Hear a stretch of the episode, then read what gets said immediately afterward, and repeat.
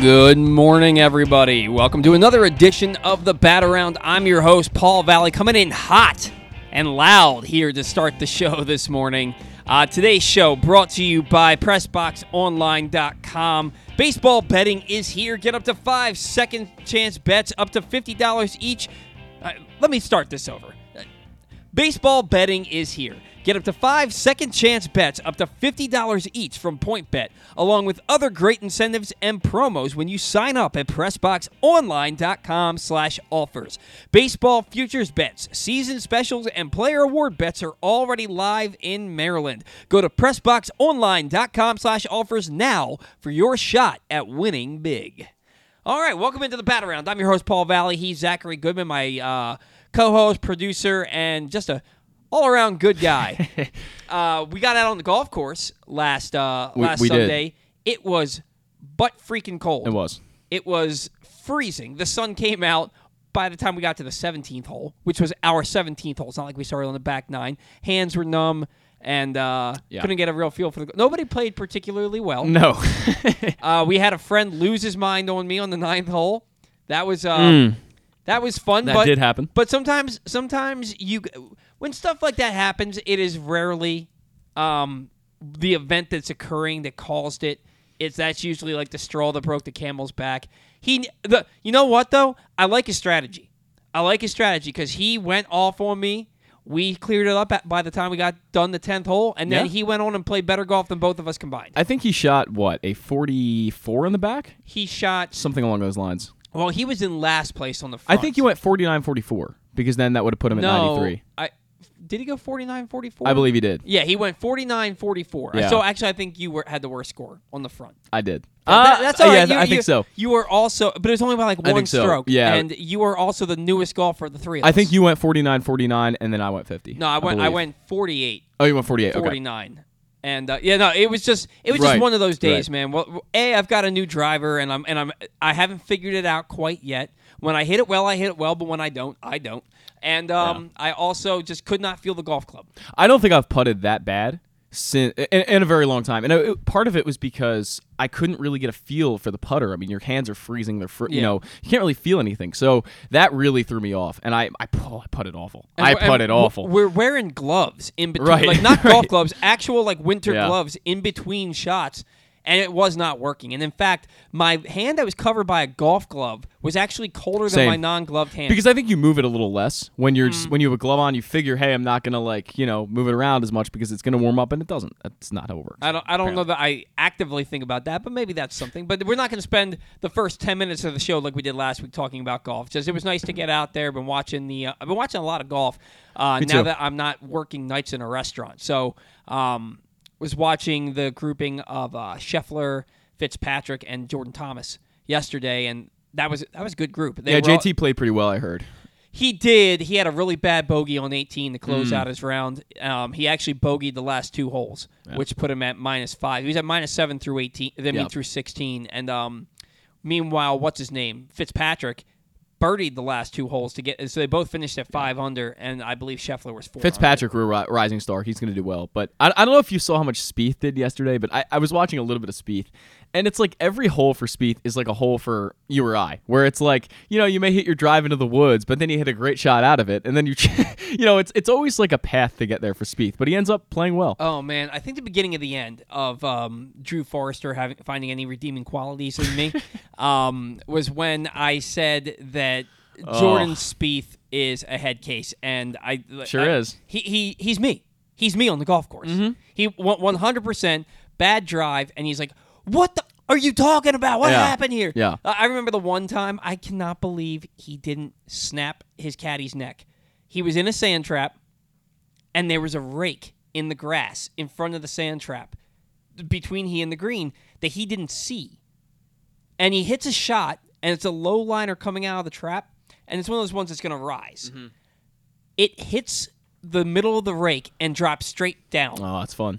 And he was like, "Where did that rake come from?" I, I, I he didn't berate his caddy, Yeah. but I thought knowing watching Jordan Spieth I think I would've. I thought for sure he'd be like, "Your job is to is to tell me about stuff like that. Sure. How did you not know that rake was there?" And like I just thought he was going to go nuts on him in, in this particular tournament. Spieth is actually eight under, I believe. He, again, he always pulls it out. He always ends up playing okay, but he it's always a hard path to get there for him, and that's what I Yeah. think's funny. It's just a comical thing watching him. Like yesterday, I saw him his drive went into the trees, then he makes this incredible shot out and gets it into the back into the middle of the fairway, and then his third chip he chips it up within I don't know. 25 feet and then puts it for par. It's always like a hard way of getting there for Spieth, but he, he makes it happen. I don't know. My phone is trying to like really wants me to know that I just got a potential spam call. It reminded me three different times in like two seconds. Probably But the anyway, Orioles, they want to hire you. Yeah, I, I, I hey, you know, I, I, I'll make sure that they televise Saturday home spring games. right. The- right. the- how are they not televising today's game? It- it's, a home yeah, game yeah.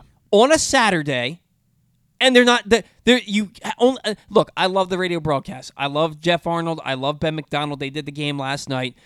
I love them. I want to watch the game. Mm-hmm. I want to watch it. You got Terrin Vavra leading off today. He's on fire. He's really uh, making a statement about uh, about deserving to be included on this um, on the opening day roster. Rutschman's batting second. Henderson's batting third. Um, you've got uh, Joey Ortiz in the lineup. Jordan Westburg's batting fourth, playing second Yeah. base. You know, like this is going to be a it's going to be a fun game to watch because you're seeing all these guys Right. that you're really interested in, and you there's no television. And those are just the starters. I mean, you're going to get how many guys in behind that? Jackson Holliday could end up coming in Yeah. behind that. You don't know. I mean, he he's played a lot in those those end of uh, end of games where you just throw him in at short for for two innings, and you would love to see him as a Yeah. fan. You would love to see him. Yeah, we want to watch these games, and they are not letting us. Right. And, and, and it's crazy that they're televising a Monday afternoon game Right. where everybody's at work. I won't be there. I won't see it. I But mean, the, but the, I'll be in the middle of taking my my um license exam. I'll be driving to Virginia. So Yeah, like like yeah. like they're televising a Monday afternoon game Right. when everybody's at work. Saturday afternoon game when where tons more people have an opportunity to watch. Nah, nah. Saturday home game. No. What is that?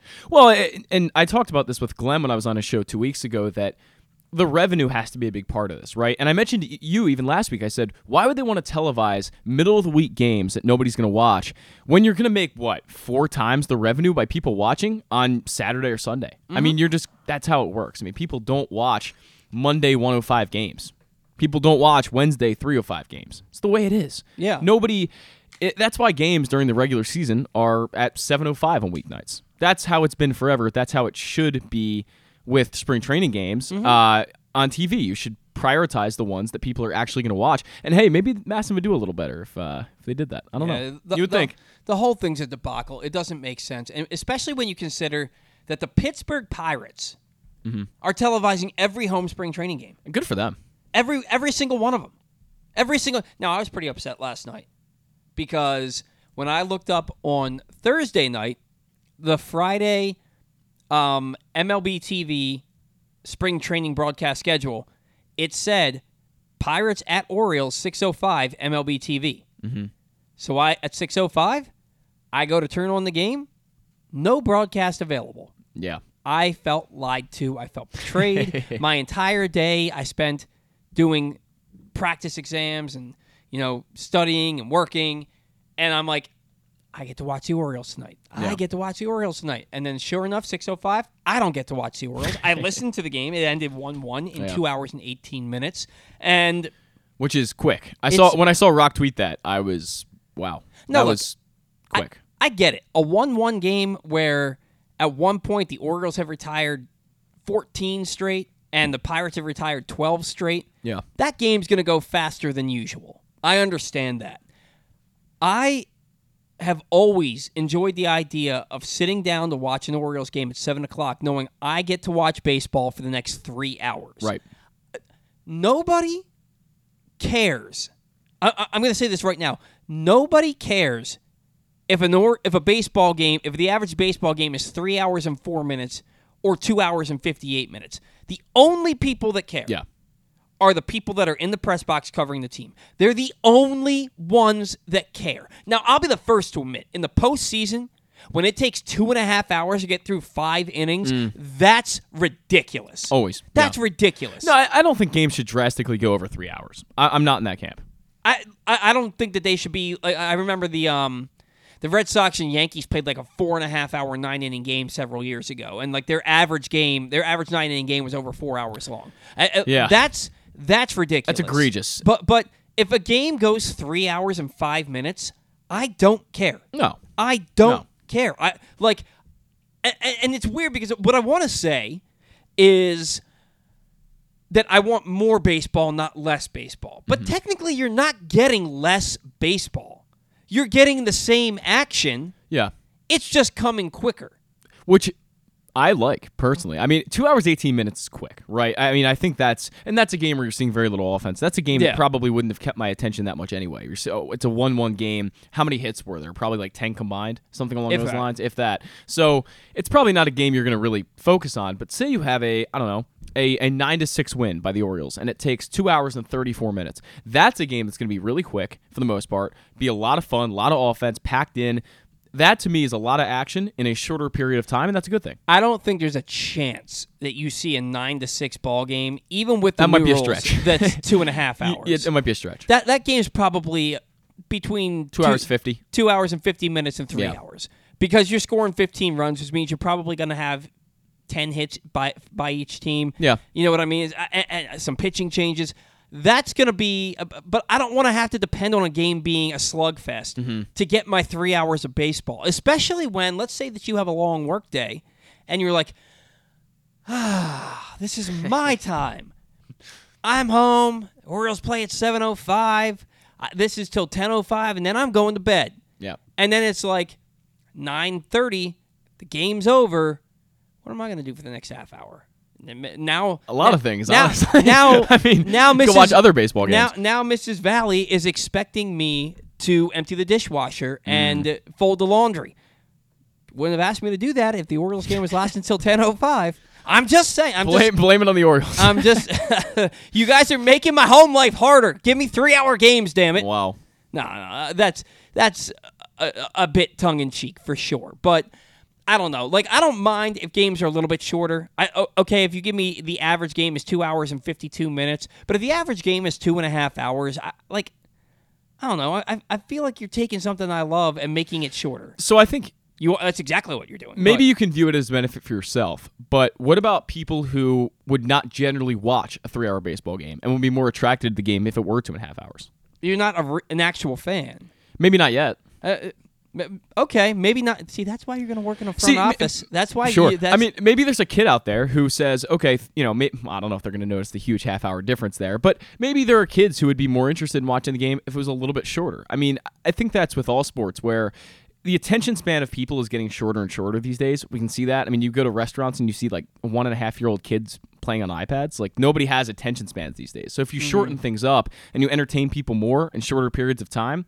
it might be beneficial for the game in the long term. It may hurt, you know, hardened long term fans like we are, but other people who are newer to the game might enjoy it. I, I, I see your point. I, I, I see your point. I don't know. I, I just I, I get that less is more and more is less in this situation. Yeah. I, I I understand. Um, I just don't take something and make some, don't make something I love shorter. But that's me being selfish. I, I, I totally understand that you're trying to attract more fans and that I, I, I get it. There have been plenty of Sunday afternoons where I've finished playing in my baseball game and I get my snacks and my lunch ready to watch the Orioles and it's two thirty and I'm on the couch. I understand. There have been plenty of times where I've fallen asleep during an Orioles game, and it's not because I don't love the team and I'm not interested in. It. It's just because so- 162 of them. there's 162 At the of the them, and sometimes when a game is going kind of slow, the background noise lulls you to sleep. I I, I, I understand that. I'm not somebody who thinks a game of baseball is boring because I think you always have to be on your toes and always have to be thinking. The NBA isn't doing anything about the fact that we saw a prime example of this. It's 10:15. Okay, um, we saw a prime example of this when the 30 for 30 on the Baltimore Ravens was coming out, and we had to wait. It was it was supposed to start at 8:30, and it was like 8:06, and there was eight minutes left in the fourth period, and uh, of an NBA game. Yeah.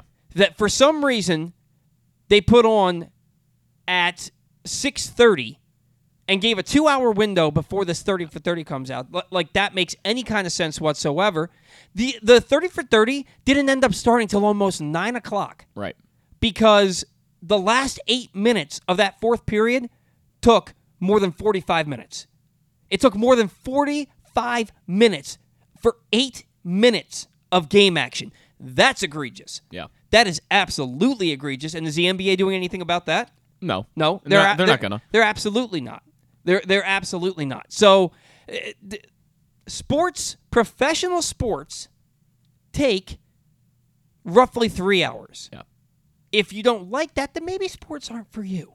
Well, I think you can definitely say that at an MLB level, and that's a very convincing argument. I, I don't mind that argument. Um, but I, I do think college baseball, uh, minor league baseball, games that go drastically over three hours are longer than they should be because you don't have commercial breaks. You don't have you don't need to take these massive breaks between innings. I mean, I, Yeah. it, it keeps players healthier, I guess, obviously, if they have a little more time to, to rest. But uh, regardless, I mean, it's a one or two minute difference. But if you see a minor league baseball game, say the Bowie Bay Sox play a game three hours and 40 minutes, that's egregiously long. That's a, great, and to me, that's not keeping my attention span for three No, hours I'm not- and 40 minutes. I'm not saying I want a baseball game to last three hours and 40 minutes. The only way I want an, a baseball game to last three hours and 40 minutes is if it's back and forth, back and forth, and it's in extra innings, Yeah. and you're on the edge of your seat watching the game. If a nine inning game where you where one team wins five to one lasts three hours and 40 minutes, I, I agree. That's too long. That's too long. But there's no reason for me to be upset about a game that ends five to one that went two hours and 57 minutes. Fair enough. That, that there's no reason to be upset No. about that.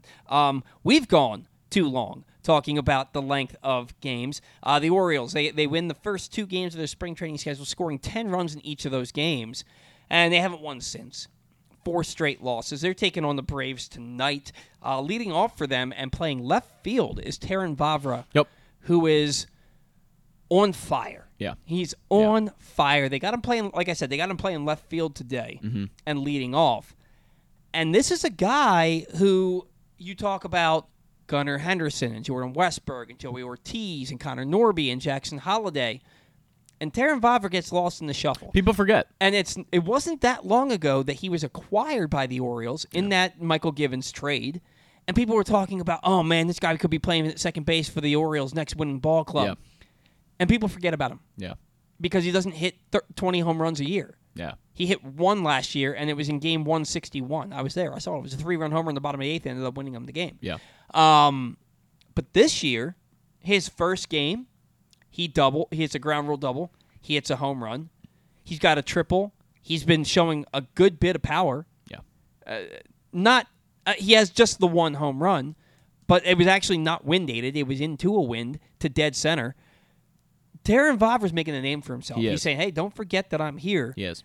How much is he putting himself on the radar for the Orioles to be like, this guy deserves considerable playing time early? I think he's been on the radar, but now you know he's setting himself apart from a lot of the other pack of infielders. That Mm-hmm. uh, the guys like Jordan Westburg, the guys like Connor Norby, and Norby still has a lot of time to go. And I think Norby's going to be a better player the long term. I than do. Too. I think I think am pretty confident I think that. Westburg's gonna be a better player. I, I would think so too, and that's why, unfortunately for Vavra, no matter what he does, I think in the long term he could be relegated to a utility role. But that's not a bad thing on a major league ball club. You saw how much Ryan Flaherty meant to the Orioles all those years. He was such a big player, and he became a fan favorite. Terrin Vavra is, and and the one thing that really set him apart when he was traded, and I think the reason they went out and got him is knowledge of the strike zone, able, you know, ability to cover the entire plate, uh, and and just a knowledge of of pitch recognition. He knows how to take at bats, and you see that with Adley Rutschman. Colton Cowser is another great example of that. And Cowser didn't show that quite as much at AAA later on, but the guys who have that barrel control are able to get to everything, whether it's a fastball high and in at 99 or a slider low and away at 84 they can get to everything, and that's the big biggest thing that separates guys to me um, from from others. And he's just takes great at bats, and if he keeps doing that, he's going to get that considerable playing time. Well, I'll, I'll tell you that Brian Roberts didn't hit a lot of home runs. His No. career high was 18 in 2005, and that was year he, he hit seven in April. He got off to such a torrid start. He hit 318 that year, and then that was the year he also had the really awful elbow injury to end his season in September. But I could see Terrin Vavra being a Brian Roberts type of player. He probably won't steal 50 bases in the season like Roberts did a, one, once or twice. Yeah. But and he probably won't play as good a defense. But I can see him being the type of hitter that can hit 30, 40 doubles in a year, that can bat close to 300, get on base at a 360 or higher clip, and maybe he hits five home runs to go along with those 35 doubles and maybe five to, five to 10 triples. And this is a guy who has a spot on your team. If you can get on base like Vavra can get on base, you should have a you should have a spot. No- you should, you should absolutely no have- doubt. have, a spot. You know, and th- then you look at the flip side of A- uh, Adam Frazier. Mm-hmm. I don't think he has a hit yet, and every out that he's made has been just a, a, a- he's basically rolled over. Yeah. he had one out yesterday where he grounded out weakly to third base, but he's not. Uh, look, they're a weekend. I understand that he has plenty of time to get things going, but if you're telling me, do I want, you know, nearly thirty year old or th- was he thirty one? Believe so. 31 year old Adam Yeah. Frazier who hit 230 last year, or 25 year old Terrin Vavra who got on base at a 350 clip last year. Who am I going to take? I'm going to take Terrin Vavra. I'm going to take Terrin Vavra. He- He's younger and gets on base. So I'm willing to see how this thing Okay. plays out. I think he's going to factor into the Orioles roster s- uh, seriously. I think I think he's already cemented himself as a utility player to start the year. So I'm going to give you this question. Um, give me percentages for Westburg, Ortiz, and Vavra to make the opening day roster. If you're Va- Vavra 100%, 0% for both of the other guys. you okay, Zero, so? 0%. See, I think Ortiz still has a shot. I don't. Okay. I, I, I don't. I, the only way that he's going to make the opening day roster is if Mateo gets hurt. That's and Okay. and, and Fair even enough. and even then, even then he still might not because they'll just slide Gunnar over the over the short and have um Urias play. I was going to say, how does this change if they they deal Ramon? I mean, you look at the Dodgers now needing a guy to replace Gavin Lux potentially. Um, maybe Ramon Urias would fit in very well in, in Los Angeles. Say that happens, how do those percentages change for you? Well, uh, it depends on who they're getting back. True. Okay, you know? fair enough. It, it, it depends on who they're getting back. I would think it'd be like a few younger arms, something along those lines. But we'll, we'll see. Look, the, Joey Ortiz, his glove has been major league ready for two years, if not longer. The bat started to play last year. You saw a little glimpse of it uh, throughout this past week. Only batting 167 right now, but again, he, he he hasn't gotten a lot of opportunities. Long way to go. Long long way to go here in spring training. Uh, my thoughts on the matter are I I don't think that Joey Ortiz has a shot at cracking the opening day Okay. roster. I just don't. In, unless Ramon Urias gets dealt and then Jorge Mateo gets hurt, I just don't see it. I just don't. But th- it's I mean, they don't have to prove me wrong. I'm nobody to them. I'm somebody to me and to my mom and to my wife. but um, I'm nobody to them. They don't have anything to prove to me. I just I I think he gets to the major league level at some point this year. Yeah. Um, I just don't know that it's I, I don't I, I'm 100% certain it's not going to be on opening day. So how does this? So you have already you have two guys who are going to be playing at at second base and short uh, in Mateo and Urias. Um, Urias kind of being that guy who we view as the extra infielder at the moment. So that adds Vavra in as another extra infielder. How does that influence what Ryan McKenna has on the back end in the outfield? Ryan McKenna shouldn't be on this roster. I agree. I agree. Uh, and- and look, I, I, I, he's a nice guy. Yeah. I, I don't like to just be like, oh, you're terrible, you're terrible. but So maybe that means Vavra is your backup center fielder. well, Vavra's going to be a super utility guy. Yeah, To no doubt, start. He no can- doubt. he- they'll play him at third. They'll play him at second. They'll play him in left field. They, they might give him. They'll play him in center field. They might give him an opportunity at first base. He's been working at first base Yep. th- th- this offseason and into spring training. Uh, to me, it's um, Ryan McKenna. Ryan McKenna's a Brandon Hyde guy. So like. He's probably going to make the He'll be on the team at some point. Uh, you know uh, that. you- I, I wouldn't be surprised if he's on the team at opening day. I don't know that he's going to be deserving. I don't think he's going to be deserving of it. Like, like Yeah. we've been watching him play for parts of three seasons now. Yeah. Ryan McKenna is who he is. Agreed. Okay, Totally like, agreed. He he he is who he is. He's not suddenly going to turn into Cedric Mullins. That's not going to happen. No. He's going to be a guy that might hit 230. He might hit three home runs for you and play good defense in the outfield, and that's about it. And for me, a guy like Ryan McKenna, if he's your fourth outfielder, fine, he's your fourth outfielder. He has zero room for error. Yeah. He has zero room for error because honestly, he doesn't deserve to be there. The- I agree. I'm just thinking of the whole roster crunch because there is so many guys and only so many spots, and then Kyle Stowers factors into this too, where you have Ki- him See, I would much rather have Kyle Stowers on the roster. right, but then you really have five outfielders if you add in Terrin Vavra to that mix, uh, being that he can play a little bit of center field in the Yeah, but too. you, you still It's need a, you still you still need a DH. You do. That's You true. still, and do. you, are the guy that put four first base DH types on all right, roster all right. last year. Let's call Stan. all right, yeah, we, we, we got to get Stan on the phone. You did mention Colton Cowser. um, not off to a good start this spring. Heston Kjerstad, on the other hand, is off to a blazing start. He struck out in his lone at bat yesterday, but he's six for nine with two home runs, tearing the cover off the ball. At some point, and I'm very interested to get Zach's opinion on this, I'm very interested to get Stan's opinion on this. I'm wondering if Heston Kjerstad has an opportunity to leapfrog Colton Cowser. We'll have to see about that. But first, I do want to remind you that today's show is brought to you by Birdland Sports and O's fans. Did you know that one of your fellow fans is the owner of Birdland Sports. That's right. Josh Soroka from the Section 336 podcast is behind Birdland Sports. He knows what fellow fans want and has created an amazing collection of merchandise just for you. From the popular Birds Are Coming tees to unique player cartoon shirts and World Series prediction designs, Birdland Sports has everything you need to show off your O's pride. And with prices more affordable than the big guys, you can su- support a small business run by one of your own. Don't wait. Head to birdlandsports.com today and show your support for the birds with Birdland Sports. Joining us now on the line is Stan the fan, Charles, who's getting ready for his trip down to Sarasota. Stan, good morning. How are you? Good morning, guys. How you doing?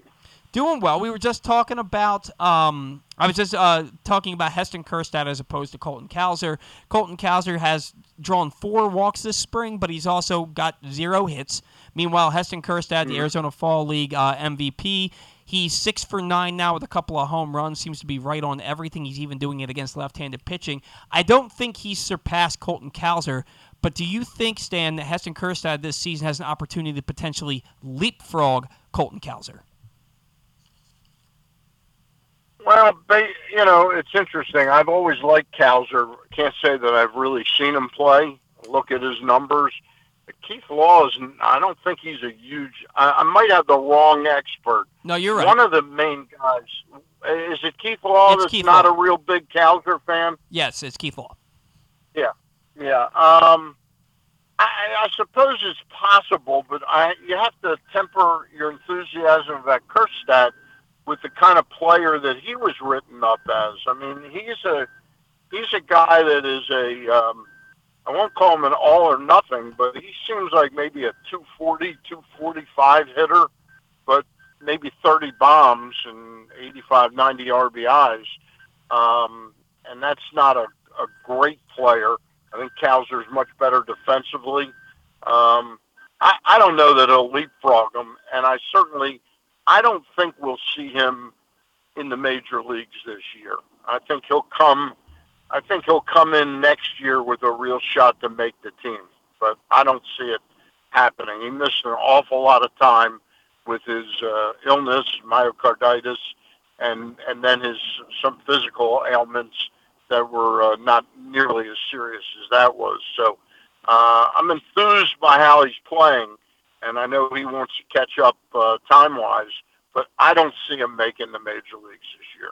All right, that, that's that's fair enough. I don't know that any of us necessarily do, but it, it beats the alternative. He's off to a really great start, so it's worth something keeping. It's worth uh, it's something worth keeping an eye on for sure. Another, another Look, player. Look, look, look, look, Paul. it- It's like 14, 15 months ago. You, we might have said, "God, what a turnout as a total waste of Mhm. a pick." He now is he's shaking the rust off, and he's starting to show people what he's capable of.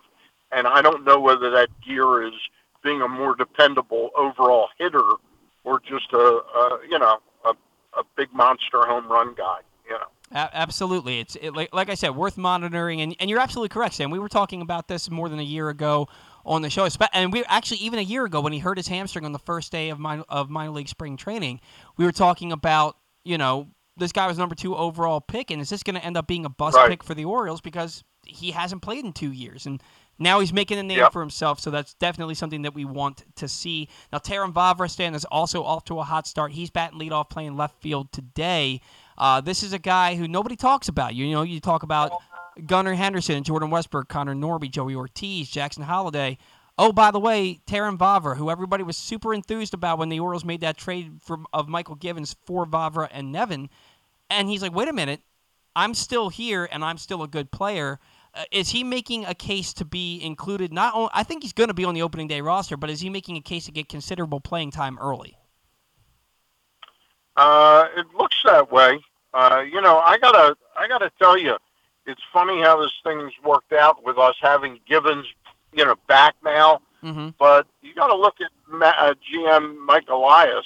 I mean, right now Tyler Nevin uh, is looking really nice in the Tigers' uh, scheme of things right now. So a return of Vavra and Nevin for Givens was a pretty darn good return.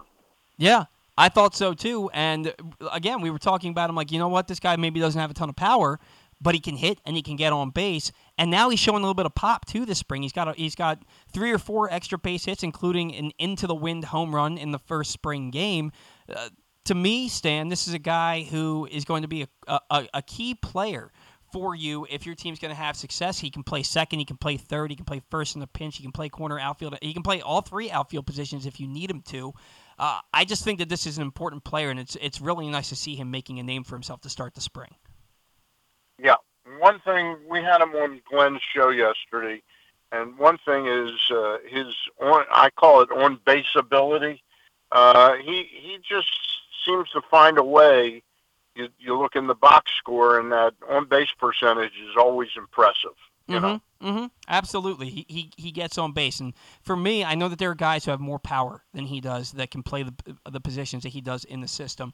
But if he can get on base at a 350 or higher clip, there's a spot for him on any Orioles roster, in, in my opinion. So um, another no player question about it. No question about it. worth monitoring. Uh, Stan Dean Kremer comes in last night after um, uh, Kyle Gibson, and he goes three innings, allowing one hit with three strikeouts, no runs. In two appearances this spring, five innings pitched, two hits, a walk, an earned run, and the three the three strikeouts. He's picking up where he left off, it seems. And does he have any shot at making that opening day start for the Orioles with the way that he pitched last year and the way he's starting out this year? Um, I think it depends a little bit. Um, it depends a little bit upon how how Gibson and Irvin are pitching, and and sort of where what he what he's doing in the uh, World Baseball Classic. You know, I mean, it, Team Israel doesn't look like they're they're in a very tough spot. So it doesn't look like uh, he's going to get an awful lot of innings in there. But I still I still put him in right now at the beginning of the season uh, as my third starter and be very content with that. And let's see how the two quote unquote big guys, uh, Kyle Gibson and Irvin, are doing. There's no question he has a chance to lap them during the course of the season. Maybe maybe you could look for him more to be the the maybe I don't know how I haven't looked at the schedule that closely. Maybe Brandon thinks it's a good idea to give him the home opener. Yeah, I can see that. Uh, if things settle down a little bit. I can see that. Although the Orioles play six games in six uh, in seven days, I believe it is to start the year. I think it's uh, Thursday, mm-hmm. Saturday, Sunday in Boston. Then they go down to Texas for three, and actually it's uh, seven games in eight days. So I don't know where Kremer right. would factor in because you're going to need all five starters in those first six games, I would imagine. Um, yeah. And one of those guys is going to be Grayson Rodriguez, who I think you can count among those other two big guys. Uh, we were we were listening to the game the other day, and Akil Baddoo was leading off the game, and Grayson just blew him away on four pitches. And the, mm-hmm. the, the, the Tigers broadcasters were laughing at how overmatched Akil Baddoo was by Grayson Rodriguez. He says his stuff is better this year than it was last year, Stan. You've had a lot of pundits because of the injury last year that have kind of just been like, you know what, he's he's still going to be really good, but maybe he doesn't have that ace ceiling like we thought. I think he still does. How impressive was his start the other day? And is that sentiment that, that they're expressing foolhardy uh, when it comes to Grayson Rodriguez? Which one? Which opinion? That the, the he's not going to be an ace. That, that maybe he's yeah. uh, going to be a, a, solid number two, but maybe not an ace. I think the only thing that keeps him from being an ace is is uh, his physical ability to stay healthy. Mm-hmm. You know, and I, I don't have any reason to think he can't stay healthy. I just don't have in today's the, the more modern, analytically driven baseball uh, an awful lot of organizations really guard these innings with uh, with young pitchers, and I think it's a double-edged sword where you you protect them physically, but there's also something they're they're in the minor leagues to develop as pitchers, and you can't. It's almost like looking at football players, the position of quarterback. you know, if a guy doesn't play first string quarterback and he's the backup and he's the backup for two or three years around the league, how does he develop as a quarterback? You know, Right. I feel the same way with these innings limits with pitchers. That part of being a pitcher is sort of learning how to get out of jams, how to retire a batter, uh, you know, two or three times. And it seems like an awful lot of these pitchers now are on these pitch counts and you know four innings, and that's all right. This is the minor. Well, you know, uh, when they get to the majors, it's going to be a different ball game. Yeah, and, and look, Mike Elias even even said over the offseason that there's nothing that's really been proven that says that a certain number of innings or a certain number of pitches is a limit for somebody and it determines whether or not they're going to be a healthy player. You know, they, they want to monitor it so they don't overwork the arm and put more stress on it than it's ever been put on it before. But he, he, he alluded to the fact that maybe these are kind of guidelines for them, but they are meant to push the limits. So we'll see what happens there with Grayson. I think that if, if he's proven to be the best pitcher on the roster, he's going to have every opportunity to go deeper into games as we get later into the season. But it's certainly he's boding you well for you himself. know where I think you know where I think young pitchers can really get screwed up is in the college game hmm when their teams get, have a chance to win the college, get to the College World Series or win the College World Series. I harken back to Ben McDonald. I think he was way overused Yeah. in his college career. You know, Yeah, uh, Stan, I think it goes back to the high school level, and you look at Dylan Bundy, where they would have him start both both heads of a double, both uh, games of a double header and throw nearly 300 pitches, pitch every inning of the Oh, doubleheader. I mean, he was maybe the greatest high school pitcher of all time, and because of his overuse in high school, he's not even on a team at this point. Overuse really goes back to the youth level. Really, it, it, it stems there because you have you know eight, nine year olds throwing curveballs, throwing sliders, throwing changeups at, at a very high level, and a lot of them. And there's not much worry, I guess, at that point when an arm is so young to really limit it or to to keep in mind of what they're doing. And they just throw a lot of innings and they throw a lot of pitches that really put a lot of stress on their arms. So I think it really stems all the way back there. my, my my suspicions about Bundy are vastly different than than overuse. I think uh, Dylan was a uh, was using steroids in high school. really? That's my that's my take on him. Yeah. Hmm, I, I I've never heard that theory, but it's an interesting one for sure. You know. Oh, it's there- it's been he he was known as a tremendous workout warrior. mhm. And remember, this is this is in the days where they weren't testing for anabolic steroids.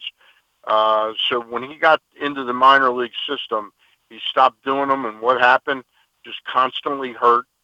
Uh, had the Tommy John surgery, um, which you know, you know. I think if you go back on Tommy John history, there's an awful lot of pitchers. I don't have a percentage or anything like that that are built up to, you know, their their body mass and what they put on their skeletal structure is is too difficult for them.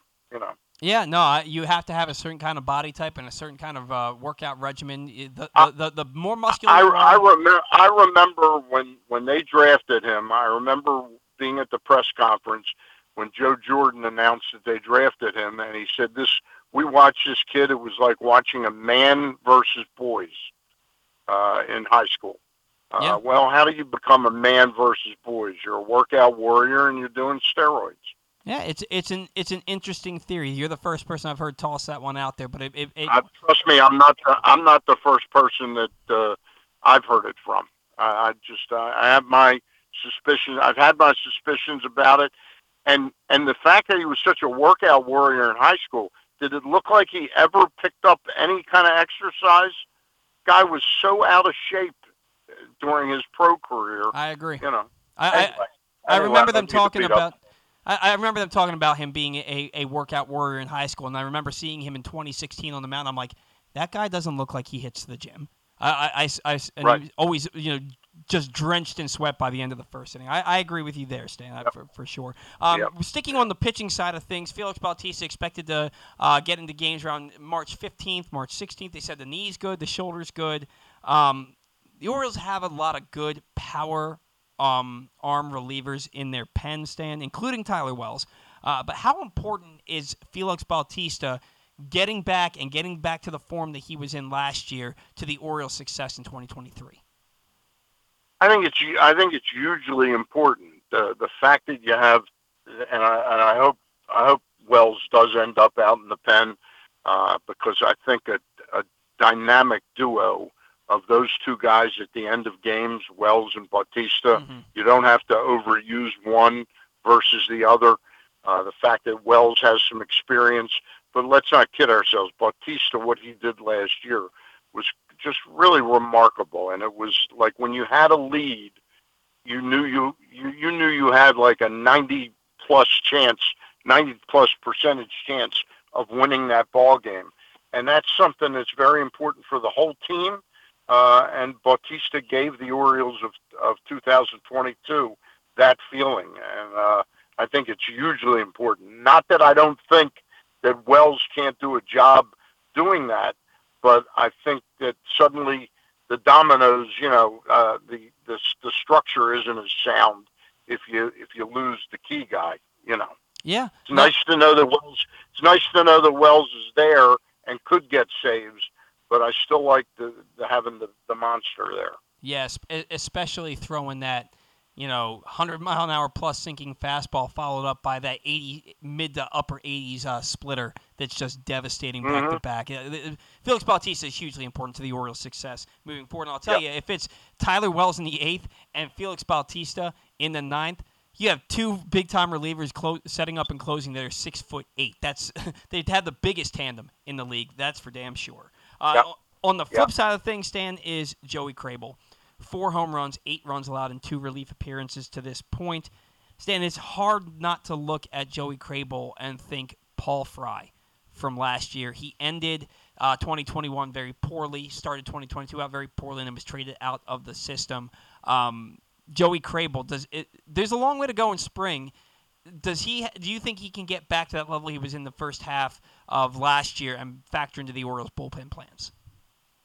Sure doesn't look that way right now. No. Sure doesn't look that way. Know, I, I didn't like what I saw out of him the second half of the year last year, mm-hmm. and uh, you know, I, I, you know, look, he could tell us he's been working on some things and he's throwing well, and the pitching coach could say that. But the the numbers at a certain level, the numbers don't lie, and he's been uh, hit pretty hard so far. Yeah, uh, and he said that, that he feels good physically and mentally. He feels there. He feels good. He said that he felt like he was looking back at video and his velocity was down compared to how he felt it was. Um, so he thinks that he can get back on track. It, it's up to him. I, I don't have a lot of faith. I, I'm, I'm in the same on the same page as you, Stan. But um, I, I just think there are better. I, I also think he's there are now better options. You know, Michael Baumann Absolutely. is an option. DL Hall once he gets you know healthy could be an option. Uh, I just um, and then there'll be a slew of cuts from other teams that you could pick up somebody. You know, sure. I mean he was sort of uh, picked up off the scrap heap a little bit, and he gave the Orioles a good half season last year. Uh, but I I don't think his time with the Birds is going to be very long. Yeah, I, I, I, agree with you, and um, you know, Mike Elias has has seems to be pretty good at finding guys uh, for it to have success at his bullpen. So we'll see how that goes. Zach has something to say. Yeah, Stan. I mean, you, you look at Krehbiel, and you talk about him being picked up off the scrap heap, and that seems like that was a pretty big theme for the Orioles last year, where there were a lot of guys in the bullpen. Uh, Cionel Perez being another one, where they were just picked up. Bryan Baker do you expect imminent regression for a lot of these guys that were really good last year, but in the bullpen, maybe not going to be quite as good this year, and the Orioles will have to turn to more homegrown options like DL Hall? Um, I mean that that remains to be seen. Um, there's no question that with uh, Perez and Baker, that's that's a possibility, you know. But they were both really, really strong, and and what was impressive about Baker not that he was more impressive than Perez. Perez was kind of lights out from day one. Was that Baker seemed to be getting better as the season wore on. Uh, he was the only one in that pen as Akin and Krehbiel started to have rough late July's and August. Uh, he he seemed to get better. His velocity got a little better, and uh, I think he really clicked with what whatever Chris Holt was uh, uh, dishing out. He was uh, lapping it up and just pitched a very high level the last uh, six, eight weeks of the season. And against some tough competition too. So I'm looking to Baker. I'm, I'm hoping that uh, Bryan Baker picks up where he left off last year because he was really really good. I was I wasn't big on him most of the year, but he was really good down the stretch for them. So it'll be interesting to see if he can pick up where he left off last year. Uh, Stan, the Orioles they have we've been talking about their infield roster crunch all off season. Uh, right now, if you were going to be starting on your opening day 26 uh, man roster, is your starting infield better? if it's Mateo at shortstop and Henderson at third, or Henderson at shortstop and Urias at third? Uh, I don't think there's really a huge difference either way. I think either way, you're going to have a very strong left side of the infield. You know, uh, I think Mateo is probably the overall is the strongest defender of the three players that we're talking about. Um, but I have a feeling Urias is actually going to be more productive playing a little bit less. Um, yeah, I just think he's he's the type of guy I've watched him now for a couple seasons that seems to wear down a little bit. But defensively, I think either way you're going to have a really, really top-notch left side of the left side of the infield. I agree. I think, and it, and it brings me it brings me to a question I have for both of you uh, and I don't usually turn the tables on you. I'm really, I'm very, very puzzled as I look at the Dodgers. You know, I'm starting to put my power rankings together. The initial, I, I don't have the Dodgers in the top ten this year. Really? I, I think what they've done is really borders on almost like malfeasance.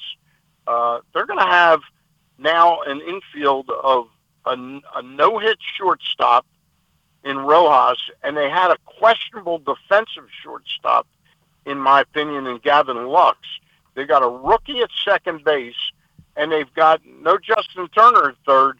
They're putting Max Muncy at third base. I think that's an abomination waiting to happen. I, I just think this team is so overrated going into the year.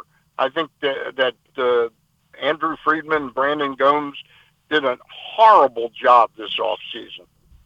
Yeah, their infield doesn't seem to really strike fear in in anybody. I know they had Mookie Betts play def- second base a little bit. But... I know Rojas is a good, he's a plus defender, but having Max Muncy at third base, oh my goodness! You know what though? I, I and if you and if you watch him hit last year, he was absolutely horrible last year. Max Muncy. Yeah, I don't disagree. Max Muncy playing third base is not a position you want your team to be in. That's just not, especially a team that I mean, you expect to win 90, talking, 95 we're games. Talking about the, we're talking about the Orioles. They have a, a, a, a championship caliber left side of the infield, mm-hmm. and the mm-hmm. right side will be pretty darn good defensively too. Yeah. To me, they they have Freddie Freeman. I I'm guessing Vargas is a good a plus defender. I'm guessing, but I just don't see what they've done to improve that team at all. The, the bullpen doesn't have a set closer, uh, and the starting rotation, they lost Anderson and they didn't pick yeah. up anybody. We know that Kershaw will be great for 22 starts. Who makes those other eight or nine, ten starts? You know, they picked up nothing. I well, well Stan, I, I did a sounding off segment a few weeks ago uh, about teams that had gained the most WAR and teams that had lost the most WAR uh, free agency war, Uh-huh. And th- at that point in the season, the Dodgers had lost the most WAR, which made them the least improved team in baseball. And I believe they had lost around. I, Paul, if you're trying, I'm trying to remember. I think it was around 18 uh, at that point in the season. I don't know where they are now because there's been some some moves and, and changes, but the, they're definitely not in a great spot. I will say, although I, I've loved Miguel Rojas for a long time for for his ability. Obviously, uh-huh. defensively, uh-huh. he's versatile. He used to get on base a little more than he does now. He had like a 285 on base percentage last year, which is not great. But right. I, I do think there's a lot of value in, in, in Rojas, and he he was a two and a half WAR player last year. So I, I do think Rojas is is a better player than than maybe a lot of people give him credit for. But the, the especially. Max Muncy at third is is a huge problem, uh, both really offensively and defensively. Unless he turns it back around, which yeah. he could. I'll, I'll tell you that their starting rotation is still going to be really good. I mean, you're looking at their number five starter being Noah, Noah Syndergaard. You, you, you got Clayton Kershaw, Julio, Julio That's who they Ur- signed, Ur- yeah. They have um, Dustin May. They have Gonsolin in that in that rotation. I still think their rotation is going to be good. The bullpen they they, they lost a closer. Um, really, Stan, you make an excellent point about about the infield. The outfield looks like it's going to be good. They, they're going to have great defense at uh, first base and at shortstop, but your shortstop really can't hit. The Orioles are in the same situation. It's the I, I agree. I think I think maybe the the Padres have surpassed them for the for the top of the division. Oh, I, e- easily. I have the Pad- I now have the Padres as the number one team in baseball right now. yeah, they're I- they're you know, loaded. um, the, and and I don't have the Dodgers in the top ten. Where- Uh, you start looking around at the the teams that are better than the Dodgers, and it's not hard to find anymore. You yeah, well, that's what happens. I happens think when they're you. Have, much closer. I think they're much closer to falling into third place in that division than they than they are of you know. In other words, I think they're much closer to Arizona than they are to San Diego. yeah, that, that's what happens when you have a three hundred million dollar payroll and you can't sustain that. Yeah. I, I Yep. so that's that's what happens. So, Stan, before we let you go, new rules are in Yep. effect in baseball, and the the chief among them is this pitch clock, and pitchers will be. Um, uh, that will, uh, will be given a ball in the count if they don't throw a pitch by 15 seconds. Pitch, uh, and batters will will earn, for lack of a better term, a strike in the count if they don't get in the batter's box set within eight seconds by the eight second mark. Uh, to me, Stan, you're already seeing you've seen walks be earned with and strikeouts be earned without the liberty of a pitch being thrown. You've seen it end a game already in spring training. For me, I don't think you should be awarded a strikeout or a walk without a pitch being thrown. But I guess I don't know how else you're going to punish them for not adhering to this rule. What are your thoughts on it? And what's your thought on now the pace of play being nearly 20 minutes faster than spring training last year because of this pitch clock? Well, I, I'm a proponent of speeding the game up. Mm-hmm. I have a feeling, though, in in two to three years, when they introduce the robo umpire, you know, which I think is coming, Mm-hmm. um, once they get it Undoubtedly. refined a little bit more. Yeah, I think you're gonna all of a sudden the executives in baseball are going to be going, "Geez, whiz, people are are are up in arms because the games are under two hours." You know, there's a lot of games under two hours.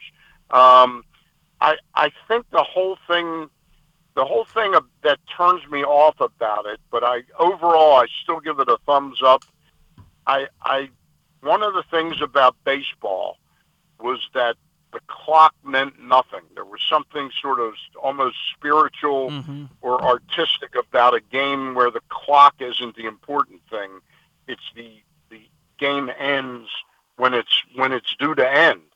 The the whole thing feels a little rushed to me. You know. I, Um, yeah, I That's, agree. That's that's my one complaint. I'm also confused. Can you tell me if I'm a if I'm Cole Irvin out on the mound, am I going to be seeing the clock as I look in and get my sign from the catcher, or or how am I knowing that I'm down to like two seconds and one, you know? And then as a viewer, I finally saw it last night on a game, the Cubs and the Padres. They had it up with the scoreboard. I mean, you know, the scoreboard came up, and you had the score of the game was there, and you had the clock ticking. Mm-hmm. So as a viewer, I had the sense when it was happening, but I don't understand where the pitcher's going to see that. Well, in the early games uh, at the beginning of the, of the spring training sessions, we're talking a week ago, there were big clocks behind home plate. I, I saw that. Was that? But are those real clocks? Yeah, they're- Because they, they why did they disappear after three or four games? I think that that I what, don't see them anymore. I think that they've done something with the camera angles. I think they've made that maybe the ca- camera angles a little bit more narrow so that you can't see them. But they were there. They, they I, I think I would think the clocks would be off to the side. So if you're a lefty, before you're facing the plate and you're kind of checking out first base and, and you're making sure your Right. runner isn't going, Right. then you're seeing the clock there. And if you're a righty, it's kind of going to be on the other side. I would assume that's how it works. Yeah. I, I would think. and there's Yeah. al- there's also probably Because those something. clocks, those clocks that you're talking about behind the catcher, Mhm. they they may not have been real clocks. They may have been clocks for TV viewing. They for sure the way they real. can artificially put in they can artificially put in commercials. That's uh, true. bi- billboards that don't exist. I don't know if those were real clocks or not. No, I, I it never even occurred to me that they weren't real, but there's a good chance that they weren't. If, especially because I haven't seen them since Yeah. the first few games either. You- You're absolutely Especially in. Well- spring, especially in spring training ballparks.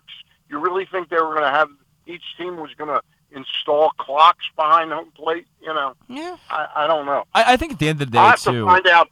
I'll, I'll find out when I get down there, though. Yeah. I think at the end of the day, these broadcast networks are going to have to figure out how to implement this too, because you've seen they're not really implementing it into the score bug right now. It's just kind of off to the side. You have this clock and this picture of a clock, and it looks kind of weird right now. So I think everyone's just trying to figure this out. And once spring training ends, we'll have a more uh, be- better idea of what we're looking at pitch clock wise. Oh, but there's also the Well, idea. last n- well, well, last night uh, that's the game I'm talking about. The game where the Cubs no hit the Padres. hmm Um, it, it was in the graphic of the scoreboard Yeah. where it had the count, and on the side of it, it had 15, 14, 13, you know, a clock ticking, and that that was a lot less bothersome than seeing it behind the hitter, sort of Right. screaming at me that hey, he's got to get that pitch off, you know. Yeah, I, I think that that's something that you can probably expect. It would be in that score bug in in the Yeah. corner of the screen. But, I also, But as far as the- be surpri- don't be don't be surprised if in two or three years they aren't backing off of some of those rules because the game is sped up too much.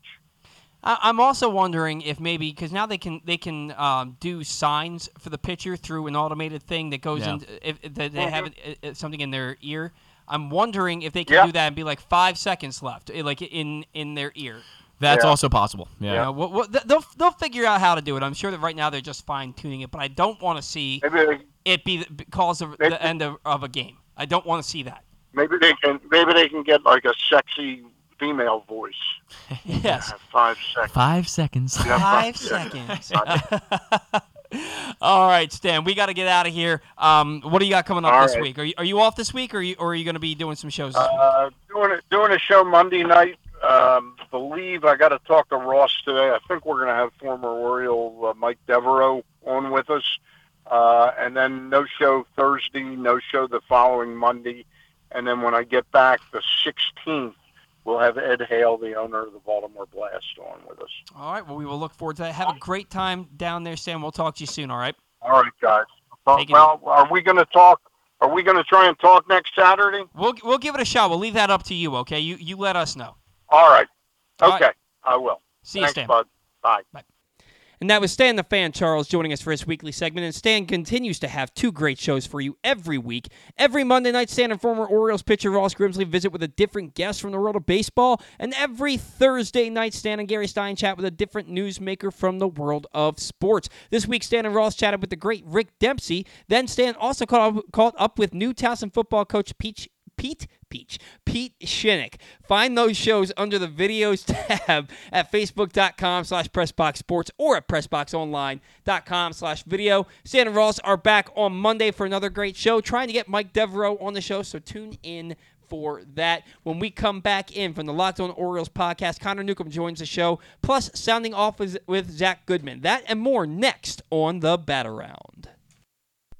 Have you experienced hardship due to COVID 19? CCBC is here to help. With funding available for short term career programs, you can get back on your feet in no time. Starting this March, become a certified apartment maintenance technician to secure your future. CCBC's program offers hands on training and prepares you for a rewarding career in the growing field of property management. Don't wait any longer. Call 443 840 2222 or online at ccbcmd.edu E for more details. CCBC Apartment Maintenance Technician. Your new career starts now with funding available. 443 840 2222 or ccbcmd.edu.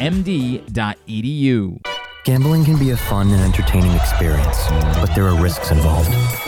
If you're planning on betting on the game at the casino or on your phone or computer, know your limit, stay within it. Set a budget and a time to stop. Remember, gambling isn't a financial solution and it doesn't mix well with alcohol or drugs. Know the risks and have a plan before you begin gambling. For free and confidential services, call 1 800 Gambler 24 7 or go to helpmygamblingproblem.org. The latest edition of Press Box is available now. On the cover, Luke Jackson profiles Orioles phenom Gunnar Henderson, breaking down how he was able to become the top prospect in baseball at such a young age and what could be next in his first full MLB season. Also inside, we meet lacrosse players from the men's and women's college programs across the state, and Bo Smolka breaks down another year wide receiver issues for the Ravens. Press Box is available for free at over 500 area locations, including 60 Royal Farm stores, and you can always find the entire edition, as well as the best daily coverage of the Orioles, Ravens, and Terps at PressBoxOnline.com. That first sip. That first bite. Mmm. Start your day off right with a delicious breakfast at Royal Farms. Choose from a fantastic selection of fresh Royal Farms breakfast sandwiches and top it off with a rich hot cup of the freshest coffee in the world. At Royal Farms, breakfast is available day and night. It's the freshest breakfast in the world. Real fresh, real fast. Royal Farms. Stan the Fan here, welcoming back one of my favorite sponsors, the Costas Inn. And everybody around Baltimore knows the Costas Inn is a great place to go and grab crabs, steaks, salads, soups, whatever's on your mind to eat in person. But did you know that the Costas Inn has upped their game? They are now one of the premier takeout places in Baltimore. Give them a call now to order your food 410 477 1975. That's the Costas Inn over 4100 North Point Boulevard.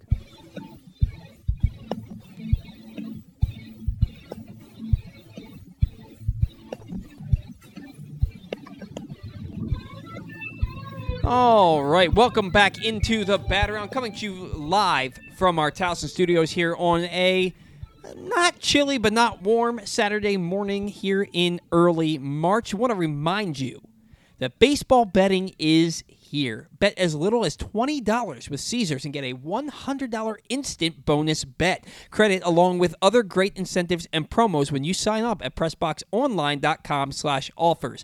Baseball future bets, season specials, and player award bets are already live in Maryland. Go to pressboxonline.com slash offers now for your shot at winning big. I'll tell you, I think that whoever types this up, and I know who types it up, I'm not going to put them on blast. There, the the typos are always in these ads. Two different ones. Oh, three. It says uh, press box on oin, O N O I N E. I get it. The O and the L are close to each other on the keyboard. I but it's it's funny. There's a, there's a there's a new typo every week. Nice. There's a new typo every week. Microsoft Word should be catching that. What's going on, Microsoft? Yeah, I, I don't know. It should be catching that. Yeah, the- yeah, I don't. I, maybe would ma- hope. maybe they they think that it's not being uh, caught because it's a it's a website link, Maybe. and so like Maybe. it puts a squiggly red line under it. It's because it's all one word. Ah, you might be right. you know, Good and so they're not, they're not paying attention. You know, not, not just a hat rack up here, not not, not just a hat oh, rack. that was a good one. I like that one. I- the, I- the man who owns like 150 hats, or at least, at Uh, least. oh man, no, I I have that I wear regularly. I have like thirty plus. That's thir- it. Wow, I thought you more. Thir- 30 plus. We have a ton of hats. I swear There- you said one time that you had like at least 50 just Oriole ones. Yeah. So- Oh, yeah. We. yeah. I, I. th- I said that a couple of weeks ago. That's true. I just. I don't wear all of them. Some of them are, are in a bag in the closet or, oh, in, Oh, the, okay. or, or in the garage because they're either like too stretched out or Yeah. they're. I, I don't wear snapbacks or Velcro, but I s- especially I have one Velcro back hat Mm-hmm. that I wear. I don't like those. And it's that it's it's a Maryland hat. I just like the way it looks, and I wear it to play golf sometimes. Okay. Um, but I'm not a big fan of the Velcro back hats, and I'm not a big fan. There, there are very few. I own a few snapback hats that I really like. Mm-hmm. Um, but there are very few snapback hats that I that I like. I'm not a big fan either. Yeah. I think it's because my hairline is too far back at, at this point. I like to wear my hats backwards a Yeah, lot. yeah, yeah. And I um not. It's not professional enough for the show though. yeah yeah. So I um I don't wear a ton of snapbacks unless they look unless they look really nice. So you know that's a little. Is that an American Eagle jacket, by the way? It is. It's a nice jacket. Thank It's you. nice I. I've had this hoodie for a very, very long time. My wife wants me to get rid of it because it's got some holes in the back of it, which I didn't realize. Oh, okay. And when I say holes, like like a little one, 'cause it- like I got caught on a hook or a Yeah, hanger or something yeah. like that. But it's, I like it. It's comfortable. It used to be like my signature hoodie. Now I, w- I, I have realized that the sleeves get stretched out very easily. But I do love this hoodie. I do love Hmm. Nice. it. I've had it for a very long time. Um, all right.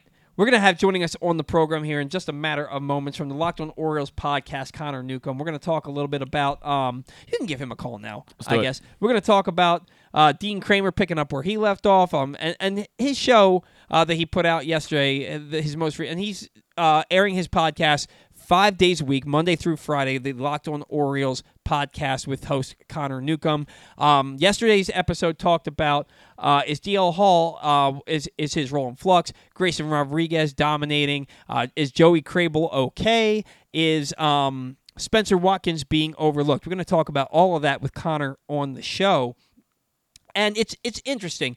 It's been well documented on this show how much I believe in DL Hall, and I'm really looking forward to talking. I know that you guys are probably tired of hearing me talk about him so much.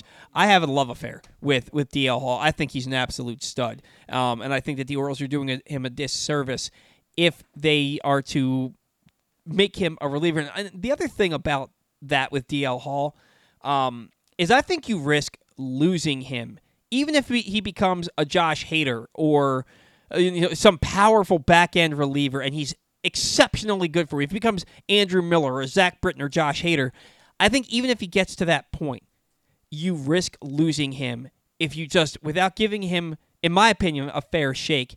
Um, to be a starting pitcher at the big league level. I think that when it comes time for him to um, get a contract, I think that the Orioles are the at the in the rear view for him if you don't allow him every opportunity to become a starter. And I think that you're also doing your team a disservice because I think he can be one of the best starters in baseball if you give him that opportunity. It's up to him just to find the command. But his stuff, if he's on, I'm telling you, he's better than Grayson Rodriguez. So joining us now on the program on the, from the Locked On Orioles podcast, that host who airs episodes Monday through Friday, he is Connor Newcomb. Connor, it's Paul. It's Zach. Good morning, man. Thanks for joining us today. Yeah, Paul and Zach, thanks you so much for uh, having me on again. Uh, yeah, we, we are we are super excited to have you on the show. And first and foremost, Connor, um, I put up my little bullet points to uh, uh, with my opinions on your bullet points on your most recent episode of the podcast. And somebody at the end of the night yesterday posted, "Thank you, Paul. You just saved a lot of us 20 minutes." That was not my intent. That is not what I was doing at all when I put those up. I put those up before I ever even got a chance to listen to your to your show. I was just giving my opinions on each bullet point. So I'm really hoping I didn't cost you listeners yesterday. Uh, no, I, I, I don't think so. Um, if I'm being uh, cost listeners in, in any stretch of the imagination, it's certainly for other things and not for that. Uh, so I'll tell you that. Yeah, probably for thinking that um, that Mike Yastrzemski was, would be one of the guys on the on the trade list, right? Yeah, that one still hurts. I, I'm not going to lie. I uh, I still stand by the fact that people were mad enough about that that it should have been on there. I agree I'm with more you. upset Yeah. that you know For the record, I agree. I'm more upset that I named I named every other one that was on there and decided not to go with all of those. Yeah, no, I, I, I've, I, I had a few of those in in our uh, championship loss where I was adamant that my answer was correct, and it was not, and we ended up losing the championship after going in undefeated. So, Connor, I feel your pain. Absolutely. Now, getting into things, I was just talking about DL Hall, and Connor, if you've listened to any show over the past six months, um, you would know exactly how I feel about DL Hall. I think that he can be one of the best starters in all of baseball if he's provided the opportunity. You saw how good he was down the stretch for the Orioles last year, and you saw his walk rate drop almost two walks per nine in his limited time at the big league level. Um, what are your thoughts on DL Hall? Should the Orioles keep him a starter? Do you think that if he can help the team as a reliever to start the year, that's where he should go? Uh, I, I'm very interested to get your take on this. Yeah, I think if we were in the same position to start the 2022 season and DL Hall were not coming off of kind of a weird elbow injury in 2021, instead he had pitched well, he had gotten to AAA, and he was at this timeline a year earlier, I think this would be no conversation. He'd be in the opening day rotation. You know, if there was no little back injury he's got or whatever it may be, he'd be in the rotation because the Orioles would be certainly not trying to do what they did last year, at least at the beginning of the season. We were expecting another 90 loss season, I think, last year, and we would have had DL Hall in the rotation um, and getting a chance to pitch every fifth day and see what he's got as a starter. Of course, that didn't happen. He still needed AAA time. The Orioles had an amazing year. They had starting options, and they gave him the one start last year. But I do think now it's different because the Orioles, of course, did not go all in by any stretch of the imagination this offseason, but everything we're hearing and everything that the team looks like is they're trying to win this year. And my opinion has been, and I've said this on the podcast a lot, is that if you want to win, you got to go north with your 13 best pitchers. Mhm. And DL Hall is without question one of the 13 best pitchers that is in camp with the Orioles right now. Whether he's a starter or a reliever, he is one of the 13 best pitchers. Now, the thing that I think I still haven't made a full opinion about is that I still think he can be a starter. Mhm. I have not given up on him as a starter, but I wouldn't feel comfortable putting him into the rotation right now, even if he was going to be built up by opening day, which it looks like he's not going to be. So I think it.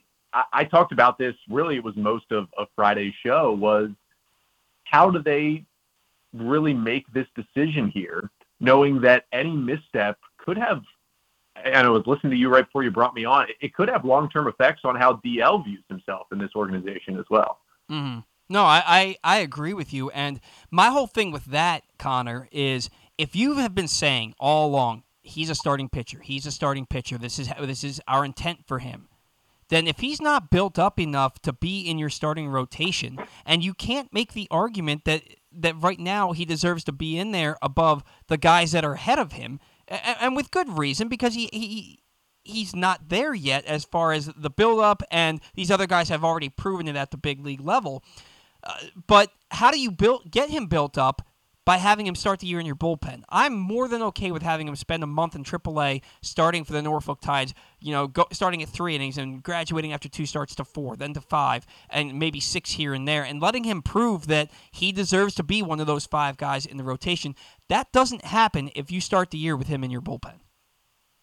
Yeah, I, I think that's fair. And I think another thing is if the Orioles' whole plan is he's going to spend six weeks in Norfolk, we're going to build him up to a full pitch count, and then we're going to bring him right up to the rotation. If that's Mhm. the plan, I'm fine with that. But I'm both worried and also realistically, I don't think that can really be the plan. Because if you look at the Orioles' rotation now, I think most people are in agreement, unless the Orioles make some sort of egregious move and you know manipulate Grayson Rodriguez's service time and send him down. I think we all agree it's probably going to be Gibson, Irvin, Bradish, Kremer, and Rodriguez as Yep. five in the starting rotation. Even if there's an injury there, you know, in those first six weeks, you know, you have a Tyler Wells who would be pretty easily just inserted right into that role. We'll probably start the year in the bullpen and get that role. And if you stay healthy with those five, and the six weeks pass, and DL Hall's fully built up and he's dominating AAA, I kind of want to get your opinion on it. Like, what would you do then if that was your plan? But then six weeks in, everybody's healthy and everybody's not dominating, but nobody's pitching poorly enough to lose that rotation spot. What would you do then? I'll, I'll tell you then if, if, if that's what happens, and I, maybe I'm alone in this, I go six man rotation. I, if DL Hall is dominating at AAA and he's looking like the pitcher that he absolutely can be, he deserves to be in your rotation. And if you're and if the other five guys are performing well, you just go to, in my opinion, you go to a six man rotation. Or if you want to limit Grayson Rodriguez's innings, maybe you go four innings with Grayson, four innings with DL, or five innings with Grayson, three three innings with DL um, once every week, and the the problem kind of figures itself out there. I, I to me, I think his ceiling. If he reaches the level I think he can reach, his ceiling's higher than Grayson Rodriguez. I think his stuff is just so nasty. We had Ryan Ripken on the show two weeks ago, and he said that when he would face both guys in camp, he would have in uh, the minor leagues, like in spring training and all that. He would rather face Grayson Rodriguez because, yeah, you know Grayson's going to blow a fastball by you, but you know he's coming at you with the fastball. He said DL would embarrass you. He would make you look silly in the batter's box. I just DL Hall, if he's the guy, he's got to be there. He's absolutely got to be there. You figure it out, in my opinion. Yeah. And, and I think one thing that I've tried to clear up on my show as well is when I've done my opening day roster predictions, I have put DL Hall in the bullpen. Now, over the last week, I've changed that tone when the Orioles have been talking about how he's not built up. I do think this is not what I, you know, would necessarily do if I were in charge, but I do think he's going to start the year in the AAA rotation. I think. I think everything they've said about we want him to be a mm-hmm. starter, that he's not built up yet. You know, he got the late start because of the little back issue, but he's he's healthy. I completely think we're going to see him basically start opening day for the Norfolk Tides. I think that's going to happen.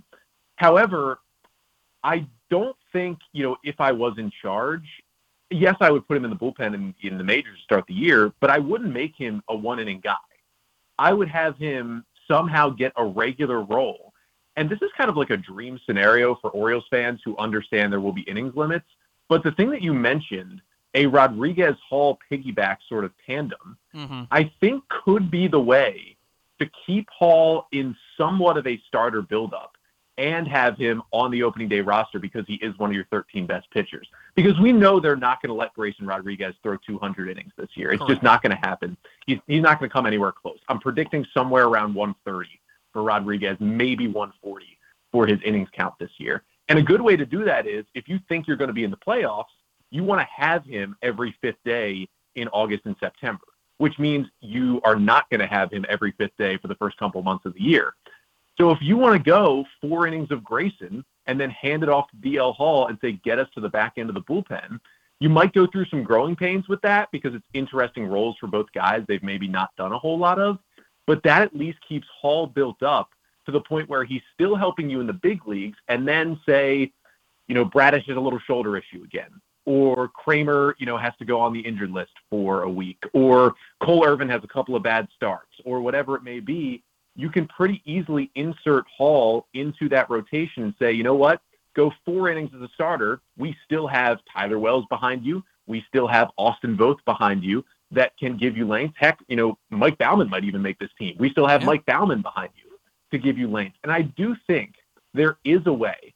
Now, Gibson and Irvin, I think, are going to pitch deep into games. Mm-hmm. But I do think there's a way between Kremer and Bradish and Rodriguez and Hall and even these guys like Wells and maybe Baumann and Voth to kind of have your pitching staff look more like a college baseball staff, in which you may have one ace that's going to pitch deep into games, after that you have some starters, and then you have some more starters who don't necessarily start the game, but they're ready to throw three and a third in relief at you know at any given time. Yeah, I think the Orioles might want to try that because it gets DL Hall on the roster and it keeps him built up more than an inning. And then as the year goes on, I don't expect all five of those guys I named to be good all year. Bradish might take a step back. Kremer might take a step back. Irvin might just not be that good. Gibson might just be over the hill. You never know. And you can have Hall immediately ready to step in while still helping you for those first two months in the big leagues. Because at the end of the day, you're trying to win. And DL Hall being on the roster in whatever role gives you a much better chance than, say, Keegan Akin, who would probably replace him if Hall is in AAA. Yeah, I, I 100% agree with you, Connor. I can't really find fault in anything you said. You also have to think about the fact that if you're pl- if you're pitching well and you and your your guys are pitching well, Kyle Gibson's only here for the year, right? So then you're looking at who's going to be in your rotation next year. You also think about the fact that Cole Irvin he's here for this year, and I think he's under team control for next year. If he's pitching well, but Hall looks better at the deadline, somebody could use Irvin, and then uh, it's you can trade him away, get somebody, maybe get a bat that helps you down the stretch, and you bring you bring up Hall into this rotation. These problems seem to always find a way to work themselves out. It's something that They do. We're having this conversation in March. In June or July, we could be having uh, the same basis of the conversation, but it could be completely different. You know, so the, these things will find a way to work themselves out. I'll, I'll tell you one thing though, Connor. The depth that the Orioles have put together on this team is something I don't know that I have ever seen in, in my 30 plus years of being an Orioles fan. They are deep everywhere. How exciting is it that the Orioles are, are, are this deep and have these kinds of problems on their hands now? Yeah, it, it's great, and, and it kind of adds to the point I made about like the college baseball rotation. Sure. Is that you know when you when you take D- Dylan Tate's roster spot for example, you know he's going to be gone for at least April, hopefully not more. And there's talk about oh will they put Politi in that spot, will they keep the Rule Five guy and try him out?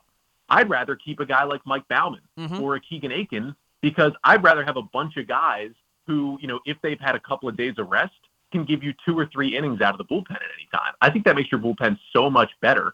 And what I also think that does is really preps the bullpen for the playoffs because guys are going to be asked to go more and more deeper into games. If they're really trying to get to the postseason this year, I would love to see a bullpen built up like that. Now, they don't have the talent that the Astros have, but that's what the Astros pitching staff Mhm. is. They basically had seven starters all of last year, and they had two guys who were just pitching in long relief and pitching in high leverage spots and pitching three innings out of the bullpen. I would like to see that, and they have the depth where you know, Spenser Watkins, I talked about him on Friday's episode as well. Like, he's had a nice little run here with the Orioles. Mhm. I don't think anybody's talking about him for the rotation, and probably just because you look at the 12 guys who are in, you know, spots for the starting rotation, I think he's probably only ahead of, you know, maybe Rom and Baumann right now. Like, he might be 10th out of Right. 12 on that list, and it's just because the Orioles have much more depth at this point. So, and the hitting depth is good too. I mean, they've got you know all the prospects ready to go in AAA if if anybody gets injured. It's just nice to see it, and it's not it's not Dodgers, you know, old Dodgers or Padres level depth where you have like legitimate impact big leaguers coming off the bench and you know being behind you at every spot. Like it seems like the Padres have 50, 40 man roster spots. It feels like Mm-hmm. but it's still much better depth than they've had in a long time. And honestly, it's way better depth than they had in the good Buck years. Yeah. Because, you know, instead of having to call up, you know, I'm trying to find relievers off like a Preston Guilmet to come up and pitch out of your bullpen, or like a random retread reliever you've claimed off waivers, you might have a legitimate dude in Mike Baumann in AAA or in Keegan Akin who's given you good innings before and can give you length. And you've got all these minor league signing guys they've brought in. You've got other younger guys in AAA. And there's just so much better depth in AAA this year that it's not going to be as much of an issue. Because listen, the Orioles were very healthy last year, besides John Means. Like Yeah. they got pretty lucky. They're not going to be as healthy this year. But I think they're set up to be able to handle that a little bit better. Uh, I, I agree with you, and you mentioned those those good Buck teams. That 2015 Orioles team had seven different position players that ended up playing 155 or more games, I believe it was that year, and it just shows you that they didn't have the depth to give any of those guys rest. And in that five-year stretch, that was their their worst season. They went 81 and 81 uh, that that season, and uh, it goes to show you how much depth matters for a team. Now we've been talking a lot about the pitching here. Oh, and I wanted to also to piggyback off your point about how you want to have some starters who can come out of the bullpen. The 2019 Nationals won the World Series. Their bullpen was statistically at to that point the worst bullpen in the history of Major League Baseball. And then they win the World Series because they have guys like Stephen Strasburg and Patrick Corbin and, and um, uh, Max Scherzer coming out of the bullpen at different points during the postseason. And that's that's how you end up winning championships by having a bunch of starters that can come in and, and give you innings out of the pen in the playoffs. So it's an excellent point that you made there. Now, Connor, for the Orioles starting rotation, guy who's picking up right where he left off last year, Dean Kremer. You can make the argument he was the Orioles' best starter the last half of the season. He went three innings last night, one hit, three strikeouts, um, five innings pitched, two hits, one walk, one earned run, three strikeouts in two outings. You know, we talk about it's either going to be uh, Kyle Gibson or Cole Irvin on opening day. How much of a shot does Dean Kremer have, considering he was here last year? He was really good, and he looks really good right now. How much of a shot does he have at being that opening day pitcher come March 30th? Yeah, I think he has a legitimate shot. Um, I really do. I, I think that for Dean Kremer, you know, they're going to give him a chance to win that role. And I think it's going to be really, really interesting to see how Team Israel uses him in the World Baseball Classic, how the Orioles have communicated with them to potentially use him and, and what his role is going to be there, how many innings he's going to pitch. I can't believe it's going to be a lot. Mhm. But even if the Orioles do go with a veteran on opening day, I could see it being Gibson or Irvin. I could 100% see them setting it up to where Dean Kremer pitches game two and then potentially gets to pitch the home opener against the Yankees as kind of a reward for what he did last year. And I think that'd be even better maybe than, than pitching opening day up at Fenway Park. But you know, I'm still not completely sold because again, it was one season, not even a full season because he missed two months with that oblique injury, and the year before, 2021, was a complete disaster. So things are still up in the air for Dean Kremer, but he is definitely trending in the right direction. I think in terms of guys they can trust in this rotation, just get them innings and keep them in games. I would put him at, at number three behind Irvin and Gibson, at least for now, just because we haven't seen Rodriguez in the big leagues yet. Mm-hmm. But I, I am really liking what I'm seeing from Dean Kremer. And I don't think he's ever going to be anybody's ace, but he's just going to be a good mid rotation starter, I think, for a couple years here. And at the very least, it does feel like, you know, I, I hate going back to this, but you have to bring it up. It does feel like they at least got something for Manny Machado at this point. Yeah, it, absolutely. It feels like that, and you uh, Dean Kremer also feels like the guy to me who just needed something to give him that confidence. In 2021, it never looked like he had confidence when he was out on the mound, and it showed. He comes up. He, he pitched well in, in the uh, to start out in the minors last year. Comes up and pitches well uh, to start out the season for the Orioles. He had a little tough stretch in July, but that was really it for the season. Once he got going and knew that he could compete at this level, he just seems like one of those guys who he never looks back. And I agree. I don't think he's ever going to be an ace, but I can see him being a solid number three uh, on this staff for a few years if it turns out that way. Now, the guy who we expect to be the number one at some point, maybe as early as this season, is Grayson Rodriguez.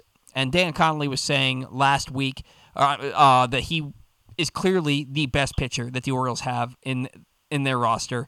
Uh, right now, it's just a matter of getting him built up to the point where you can go out there and not have to worry about his innings. Uh, Grayson Rodriguez, do you see him turning into that ace maybe by midseason this year? Yeah, it's going to be tough because, especially what we saw Spencer Strider do last year for the Braves and just come in and be, at times, the best pitcher in the National League, you know, mm-hmm. throughout last season.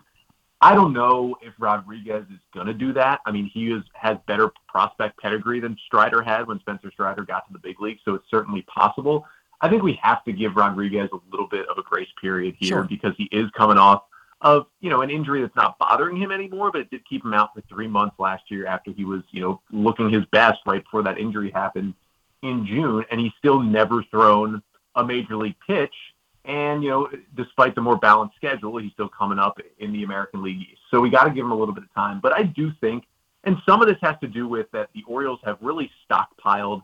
It feels like a lot of three and four starters. So the the the path to becoming the Orioles ace is a little bit easier right now, especially with John Means, even if he pitches this year coming off, you know, the long break from Tommy John. So that makes it a little bit easier to say, yeah, Rodriguez could be the ace by midseason. But he has the stuff, he has the mindset, he has the command to fall into that role. And if you're asking me, like, hey, the Orioles get into a wild card series this year, could you see Grayson Rodriguez pitching game one? A hundred percent. I mm-hmm. think that's almost likely that that's the case if the Orioles do get to the postseason, because that probably means Rodriguez pitched well and helped them get there this year. Yeah, I agree with you, and I, I, like what you said. A little grace for Grayson Rodriguez. I think that we could, uh, if, if, he gets roughed up, we'll start seeing the signs around Orioles Park. Grace for Grayson. Uh, it's, a, it's a, that's a nice little play. I don't know if it was intentional or not, but it was a nice a nice play on words there uh, by you. Colin. I'll take it. I'll claim it like I like I did it on purpose. Um, we're going to do Orioles banter a little bit later in the show here, and I do want to talk about it now. Though Ryan Mountcastle, he has two doubles last night. And you and I did a, did a show um, on the Locked On Orioles podcast a few months back where we talked about Ryan Mountcastle's season and how unlucky he was. We've heard a lot of people talk about how they expect this to be a big year for Ryan Mountcastle. How important is his offensive output to the success of the 2023 Orioles? I think he's huge, to be honest, because I think we are going to get a great year from Adley. I think Gunnar Henderson's going to go through some rough patches in his first big league year, but generally he's going to have a good year. But then you look around and, you know, I think we know what we're going to get from Cedric Mullins, but we've had amazing year and we've had solid year. And then I think what we know what we're going to get out of Anthony Santander, but you're just not sure, and you, you still can't be sure he's going to be around all season. And so you're looking at Ryan Mountcastle to potentially be the number three guy, other than Adley or Gunnar in this lineup, and specifically to be the number one right handed hitter for this team in a ballpark that no longer plays two right handed hitters, as Ryan Mountcastle really did learn the hard way in 2022. So I don't think he needs to hit 35 homers because, frankly, it's going to be a lot harder for him to hit 35 homers now. But what I do think needs to happen is, first of all, the, the luck needs to fall his way a little bit more, which I think it will. Mm-hmm. But if he keeps up what he did last year, and we know he needs to cut down on the swing and miss, and especially the chase rate, but all he needs to do is cut it a little bit. And he actually did cut it a little bit last year. He can just cut it down a little bit more this year and continue to have that batted ball profile that he did in 2022. He's going to have a big year. And, you know, with Adley and Gunnar, if the two of them are, are, are living up to their hype, teams are not going to want to pitch to them if they're hitting two, three in the lineup. And in steps Ryan Mountcastle hitting fourth or fifth. He could feast, especially if teams feel, hey, you know what? Maybe I can attack right-handed hitters, be a little more aggressive against them in this new ballpark. Now that I know a pop-up won't be a home run in the left field seats. And I think Mountcastle could feast with a lot of doubles, a lot of extra base hits in general, and, and have a big year. Yeah, and he's also got great power to the opposite field. We we've seen that. I remember on uh, in the home opener in 2021, it was his only home run of the first month of the season, but he hit a laser beam that got out in about three point. They got out in about 0.3 seconds. It was 108 miles an hour off the bat. He has tremendous power to the opposite field. So maybe not a 35 homer season, but he could approach 30 just by using all fields. And I, I do agree with you. He was very unlucky last year, and the, the uh, swing decisions have to get a little bit better, not by a ton, but I think that he's going to have a big role in the Orioles' success this season and moving forward. Before we let you go, Connor, one last question for you. Heston Kjerstad wins the Arizona Fall League MVP, comes out in his first spring training game, not just this season, but ever. He hits two homers, hits another one that was almost a home run, missed it by, by a couple feet foul, uh, and he also had another base hit uh, lumped in there. Colton Cowser, on the other hand, he's expected to make his major league debut this year after reaching AAA in his first full pro season. He does not have a hit this year. He seems to strike out a, a good bit. He's not on Keith Law's top 100 uh, prospects list. And he says, uh, Keith Law stating that he's maybe a solid fourth outfielder, a solid outfielder at his ceiling for the Orioles, but he just can't hit left handed pitching. Do you think Heston Kjerstad has the ability, this maybe as soon as this season, to leapfrog Colton Cowser before the season's over? I think he does. Not as much of a shot at Cowser, but I think Kjerstad's ceiling is higher than Cowser's just as a hitter. Mm-hmm. I think Cowser will always be a better defender than Kjerstad. I think Cowser 100% will have a higher floor. I like. I think Colton Cowser is going to be a major leaguer, like almost no doubt about it. Sure. Heston Kjerstad it could maybe flame out at some point because while the defense is solid, you know it, he's not a center fielder, whereas I think Cowser can play center field, and you know it's just a a game that is predicated on power a little bit more than Cowser's is. But I think for Kjerstad, listen, if we can just finally see a full healthy season, and, and he's going to hit some bumps in the road. Like he has never played in the high minors ever. He's going to start the year in Double A Bowie, Mhm. and he's going to get hit with high level pitching really for the first time. You could argue since he was at Arkansas and was seeing SEC pitching. Like he's going to see some really high level arms at Double A and Triple A this year, and they're going to challenge him. And I don't think he's going to be in the majors this year, but I think we're going to see Heston Kjerstad in the big leagues in 2024. I think he's going to have a higher ceiling than Cowser. I think he's going to have a higher ceiling than a guy like Kyle Stowers and a guy like Austin Hays, and potentially even a higher ceiling than a guy like Anthony Santander. I think we could see him as a starting outfielder for the Orioles next year if his 2023 in the high minors goes well. And I could see him leapfrogging Cowser. I still think Cowser's going to get to the big leagues first because I think he'll get to the majors this year. But that doesn't mean Kjerstad can't pass him um, in 2024. I just think the upside's there, and we've you know we've barely bitten off any uh, of you know what you can see from from Kjerstad just because he's been out for so long, and we're finally going to get to see you know what people saw at Arkansas before the Orioles drafted him. Oh, for sure. And, and, and how much difference a year makes, Connor. This time last year, we were talking about Heston Kjerstad, who had just injured his hamstring after coming back from the myocarditis spout. And we're talking about maybe that pick ends up being a bust, and the Orioles picking number two in the draft and it being a bust. That can't happen. And now we're talking about him. Maybe he could leapfrog their number five pick from the, the year following uh, to get to the major leagues. It's a quite a turnaround for Kjerstad, and we're wishing him all the best for him and for the Orioles, for that matter, moving forward. Now, Connor, what do you have coming up this week on the Locked On Orioles podcast? Yeah, so we're we're back to five days a week here, less than a month until opening day. So new episodes Monday through Friday on YouTube and wherever you get your podcasts as well. I'm going to do some more positional previews, just kind of lumping some of the O's into some- position groups, talk about opening day roster, who will make it, what their roles will be throughout the season. And uh, we do, I believe, have our second televised spring training game, and the first one televised on MASN of the year is on Monday. So we'll finally get to get a little bit better look at some of these guys. So we'll be breaking that down this week on the pod as well. Uh, we are certainly looking forward to it, Connor, and we're looking forward to the next time we get to talk with you. Hopefully, it's sooner rather than later. Have a great weekend and enjoy the first televised game uh, by the Orioles, anyway, on Monday, all right? Will do. Thank you, guys. All right, see you. That was Connor Newcomb joining us from the Locked On Orioles podcast. Connor, segment Brought to you today by the Toyota Tacoma, which comes in a range of models and trim lines. You can choose the perfect Tacoma to reflect your unique personality and driving habits. Check out buyatoyota.com for deals on new Tacomas from your local Toyota dealer today. Uh, before we catch our break, I know that the Masters are coming up, baseball season's coming up. We're you know pitching all of our offers at PressBoxOnline.com/offers for your betting. Uh, but look, guys, gambling's supposed to be fun, but please set a limit and stay within it. And remember, if you or a loved one has a gambling problem, call 1 800 Gambler 24 7 or go to helpmygamblingproblem.org for free confidential services. That's helpmygamblingproblem.org for free confidential services. When we come back in, uh, we're going to do the sounding off segment with Zach Goodman. We're going to do some trivia, and we're also going to do some Orioles banter. That's next on the Bat Around.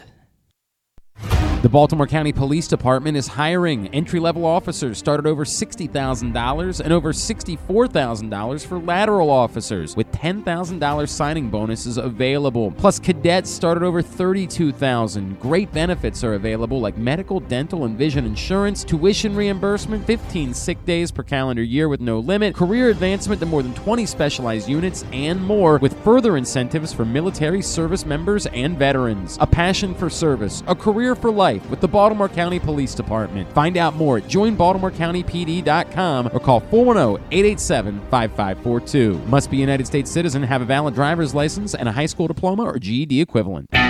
Stan the Fan here, welcoming back one of my favorite sponsors, the Costas Inn. And everybody around Baltimore knows the Costas Inn is a great place to go and grab crabs, steaks, salads, soups, whatever's on your mind to eat in person. But did you know that the Costas Inn has upped their game? They are now one of the premier takeout places in Baltimore. Give them a call now to order your food 410 477 1975. That's the Costas Inn over 4100 North Point Boulevard. Are you a die-hard O's fan looking for the perfect way to show your team spirit? Look no further than Birdland Sports. Birdland Sports is a small business run by fans for fans. They offer a wide variety of unofficial O's merchandise from the Birds Are Coming tees to player cartoon shirts and more. And the best part, their prices are more affordable than the big guys. So head to birdlandsports.com and grab your gear today. Show your support for the birds with Birdland Sports. Make the most out of every day in your Toyota RAV4. Available in hybrid or gas only models. A RAV4 can get you where you want to go in style. Check out buyatoyota.com for deals on new RAV4s from your local Toyota dealer today. I'm Griffin Bass, and I have the extraordinary, mind blowing, and life affirming pleasure of being the new producer for the absolute funniest, smartest, and most handsome sports host in all of Baltimore. Wait a second, Glenn, I'm working for you, not Jeremy Conn. If you're not listening to Glenn Clark Radio, here's what you're missing. He's Coach Kevin Willard. Glenn, thanks for having me. Baltimore Ravens wide receiver Rashod Bateman. Thank you, I appreciate it. He is outfielder Cedric Mullins. Thank you guys for having me. Mr. Marcus Williams, who's now with us. Man, appreciate it. Happy to be on. Ravens kicker Justin Tucker. Thanks for having me. Adley Rutschman. Absolutely. Thanks for having me on. John Angelos. Thanks a lot. Good to be with you. Ryan Mountcastle. Thanks for having me on, guys. Marlon Humphrey. Thank you, thank you, thank you. Taulia Tagovailoa. Thank you guys for having me. He is J.K. Dobbins. Thank you for having me. I had a great time. The great Ray Lewis. Always good to be on. He is Mr. Cal Ripken Jr. Good chatting with you. Watch Glenn Clark Radio at youtube.com slash pressboxonline and listen live at pressboxonline.com slash radio or anytime on Apple, Spotify, Amazon, or anywhere you get your podcasts. Have you experienced hardship due to COVID 19? CCBC has great news for you. We have funding available for short term career programs like project management starting this March. Gain valuable skills to advance your career and get back on track. With CCBC's project management program, you'll learn how to effectively plan, organize, and execute projects. This is your chance to make a positive change in life. Contact us at 443 840 2222 or online ccbcmd.edu for more information. CCBC Project Management. Your new career starts now with funding available. 443 840 2222 or ccbcmd.edu.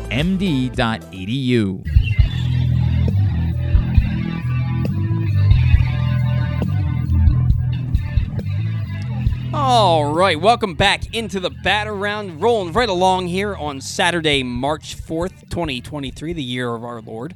Uh, today's show brought to you by Glenn Clark Radio, which is Pressbox's definitive. Pressbox's and any.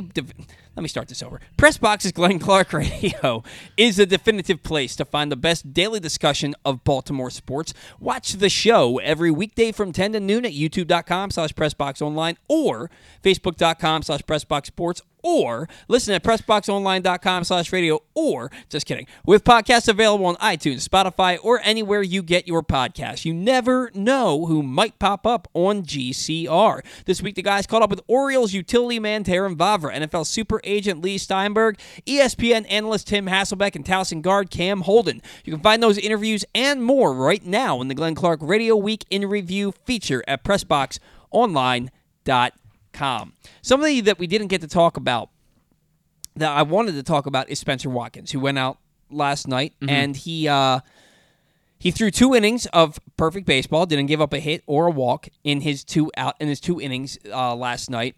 Nobody talks about him. No, or not last night, the day, the day before. Nobody talks about him as being part of the Orioles rotation, and with reason. He's Yeah. He's and Connor said it. He's probably out of twelve starting rotation candidates. He's probably number ten Yeah. Right now. Spenser Watkins had a really nice nine start stretch last year where he had an ERA of 247. Fared fared so much better than he did in 2021. Really served himself well. But he's not better than Kyle Gibson or Cole Irvin or certainly not Grayson Rodriguez or Kyle Bradish or Dean Kremer. And some people, there's a fan commenting on our show. Um, some people get upset about the fact that we don't include Spenser Watkins. It, it, that's the the, the, the and, and rightfully so. I think I think we haven't really talked about him much because of his history, right? I mean, he came into Major League Baseball as a 30 year old. Mm-hmm. So who was coaching high school baseball and had ba- ba- Yeah, mean- basically given up the on the idea of ever pitching again. Right. I, I think for Spenser Watkins, the big thing is going to be consistency over a period of time. That nine start stretch, great, but he's going to have to do that for 30 if he really, well, that's that's a stretch. He's going to have to do that for like 23 out of 30 starts if he really wants to make himself a, a legit piece in the Orioles rotation. Like you said, the problem is right now there's nine guys, frankly, that are better. So it's not that we're discounting Spenser Watkins. It's just that there's other guys that are better than him at the moment, and I don't really see how he fits in. Yeah, Spenser Watkins. Maybe if this was 2019 or 2020, you're You're like the three. You're looking at him and you're talking about him as, oh man, he can be the the number two starter behind Yeah, John Means. yeah. Well, this isn't 2020. This isn't 2019. This is 2023. The Orioles have the number one farm system in baseball. They have legitimate big league pitchers eh, for their rotation and legitimate prospects like Grayson Rodriguez and DL Hall that can crack that rotation this year. And they're better than Spenser Watkins. I love what he did for that nine start Yeah. stretch last year. He again, he served himself very well. Is he one of the best eight or nine starting rotation options for the Orioles right now? He isn't. No. You can't make the argument that, that he's Right. better than both. I mean- and Wells either. No, you can't. And it, it- keep in mind that every time he comes back, it's on a minor league deal, and he's not. Nobody, no other team is really get, going out there and going, "Hey, Spenser, we'll give you two million dollars on a major league deal." I think if Spenser, if they knew his stuff was good enough and they knew the consistency was good enough, someone would give him a shot. But the great thing about Spenser Watkins is that he's there when you need him, and the mm-hmm. Orioles will need him at some point. I, I will give you. I will, uh, Paul. I will give you ten dollars if Spenser Watkins doesn't make t- uh, five starts for the Orioles. I think he will.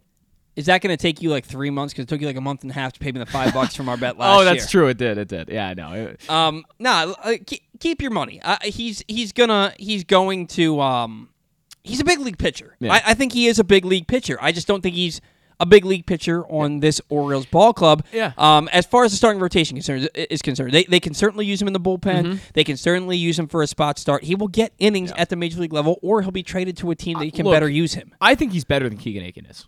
I, I think he's better. Yeah. I- So yeah, if- I, I, I I could give you that. If he's the long reliever who comes in and throws 45, 50 pitches when you need a guy in a tough spot, and he's that swingman out of the bullpen where you can say, okay, here's a Sunday game. We're going to throw out, you know, Ryan McKenna's our leadoff hitter today, and the rest of the lineup's going to be a punt lineup. Let's throw Spenser Watkins in there to, to pitch a game and, and make a spot start. That's what he's there for, I think. And that's great insurance to have. And every ball club needs that kind of insurance. I was You- trying you to good say, there? I- yeah, I was trying to say keep going because I had a. Oh, I thought you wanted me to wrap it up. No, so- no, no. I, I started wrapping it up. I was saying like keep Okay. going, keep going. Um, uh, just because I had to, I had to let out a sneeze there. But and, and you mentioned the punt lineup, and Brandon Hyde actually said something interesting, uh, this past week, Mm-hmm. where he said, um, every game has a potential for the best possible lineup because of the Orioles' depth. And I don't know, and that's why like I I don't know that Ryan McKenna necessarily has a spot on this team. I mean, uh, he if they're injury free. Th- there, there were plenty of times last year where I said Ryan McKenna is a legitimate fourth outfielder. Yeah. Any team could use Ryan McKenna as their fourth outfielder. The problem is Ryan McKenna played way more than the fourth outfielder should last year. And when he did play, he'd bat fifth, he'd bat first. Sometimes he'd bat fourth. Uh, you'd see him bat in the bottom third of the order, but it- uh, just as much as he did in the top half of the order as well. Uh, if no, no offense to Ryan McKenna. b- Yeah, it- but it- batting fifth. yeah, if if, if Come on. Ryan McKenna is your fourth outfielder, and when he gets that Sunday start, you bat him ninth. I have no issues with that. Mm-hmm. But if Ryan McKenna is your fourth outfielder, he's playing Wednesday, Friday, Sunday, and he's batting one through five. What are we doing? And I think that the Orioles have the depth this year where you don't have to do that. Now, McKenna is starting in center field, I believe, tonight, today. Yeah, and they, he- they just changed the lineup. By the way, Vavra's now out of the lineup for some reason. Oh, he's not playing. So let me give you the new updated lineup, courtesy I'll of bet, I'll bet McKenna's batting leadoff now. I'm playing center field. McKenna's field. batting seventh, actually. Uh, Okay. so they have Gunnar in the leadoff spot with uh, Rutschman, Stowers, Westburg, O'Hearn, Cordero, McKenna, Cowser, Ortiz. That's the lineup for So today. replaced um replaced. I guess that's how it was. Yeah, yeah. Uh, I'm I'm I'm hoping the Vavra's not got. uh, Maybe he's just something that's nagging and it's nothing serious. We'll have to see on. Yeah. I'm sure it's on social media, but he's having a really nice spring. Yeah. he's having a really nice spring, and I think he's an important role player for the Orioles, coming off the bench and maybe getting you know three or four starts a week in some capacity. I really like what Terrin Vavra can do, and I think that uh, on any major league team there should be a spot for a guy that can hit 280 to 300, get on base of the 360 to 380 clip. By the way, we, we, we will see Cole Irvin as the starter on TV against the Phillies on Monday. Uh, again, courtesy of Roch Kubatko. And then Tyler Wells and Bruce Zimmermann going today. Cade Povich, Cionel Perez, and Logan Gillespie all scheduled to pitch today. Um, and there were some other pieces of news. Uh, Kyle Bradish making the start tomorrow with Baumann, Politi, uh, Charles, and Hoffman listed Okay. as the uh, guys following him. Okay, the, the, the Orioles, um, they're on a bit of a dry spell right now as far as the wins are concerned. They they started the season winning two straight, ten to five and ten to six, I think it was, Mm-hmm. um, and then they've lost four straight now. Uh, you don't put a lot of stock into what happens in spring training, No. but you want to see your, your your the key pieces of your team start to perform well. Tyler Wells getting the start today, Bradish tomorrow, uh, Cole Irvin on Monday. Yeah. Like you said, it- you want to see these guys kind of starting to gear it up a little bit. We're probably about two weeks away from them, you know, playing considerable innings. Yeah, making like a, a five, six inning start. Yeah, exactly. So, um, look, it's fun. Would love to be able to, watch it. Only get to watch on Monday. There's also a, um, I think that there is a game on Wednesday that you can watch. That's either on MLB. uh, It might be on MLB Network. I think they're playing the Phillies. I think you're right. Um, and there's also some games that like maybe if you can't watch them, they're airing at like midnight or 2 a.m. or something Mhm, like that. You can mhm. record and watch them if you have some time throughout the week. Um, Probably so- through MLB TV, I would assume. Well, That's- no, no. I mean, like airing on MLB Network. Oh, now, okay. now if Got you it. have MLB TV, you have more opportunities to watch the Orioles. I think there's like there's like 13 or 14 Orioles games that are televised um, because of the the team that they're playing um, throughout the rest of the spring. But I don't have that information in front of me. But I was hoping to watch them last night, and I was lied to. so, um, before we get into Orioles banter, let's talk about um, your sounding off segment. I did a last minute change actually. Yeah. Because- or are you gonna make a read there and then decided not to? I decided not to. Okay. Yeah, I, I made a last minute change. Um, I was gonna talk about, and I'll still talk about it for a second. I talked last week about how I want all MLB broadcasts to be under the MLB umbrella. I want all 30 teams to be controlled by Major League Baseball and to be standardized, where you have streaming available for everyone, where you have cable still available for everyone who wants that too, and to make it a more standardized process. And this week it came out that uh, 17 teams, it looks like, are now going to go under the MLB umbrella because of the financial failure of Bally Sports uh, and the Diamond Sports Network, which is the owner of the media group owner of Bally Sports. Um, that's all courtesy of an ESPN article. Bally. Bally, sure. Like, like it's Bally. Okay, Like, Bally. Ba- Bally's health clubs. Bally, you're right. Um, so that's that's the news. 17 teams look like they're going to go under the MLB umbrella. I don't know how long that will last. Maybe another regional sports network similar to the Diamond Sports Network will come along next year and buy them all up. That's possible, but that's just an update to what I talked about last week. It's crazy because I don't ever remember seeing the Bally Sports Network until last year, and they're already going Correct. under. Yeah. Well, uh, maybe they maybe they bought too many too quickly. That's kind of what I would think. Like you had, I think they had 14 teams, and um, yeah. So we'll, we'll see what happens. But 17 teams. It looks like now we're going to go under um this MLB umbrella. So good to see, I think, and hopefully the streaming gets figured out. Please, MLB, figure out streaming. Yeah. Uh, but to move on, my dad sent me this this morning, and I did see this yesterday as well. That the Red Sox did something really interesting yesterday in a spring training game.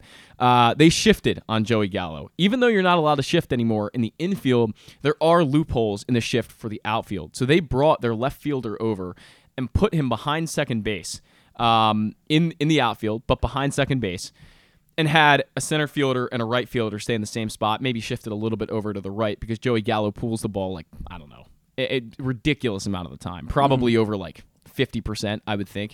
Mm-hmm. It's got to be higher than that if you're Um, it- moving. it if probably you're leaving is. your entire left field. I mean, if he hits anything over there, Right. I mean, you've got your third baseman over there, but he'd have to make that entire run, or the center fielder's getting Mhm. it. So if Gallo goes oppo and he learns to go oppo, he's going to have a pretty good time because he'll, he'll be getting triples every every time.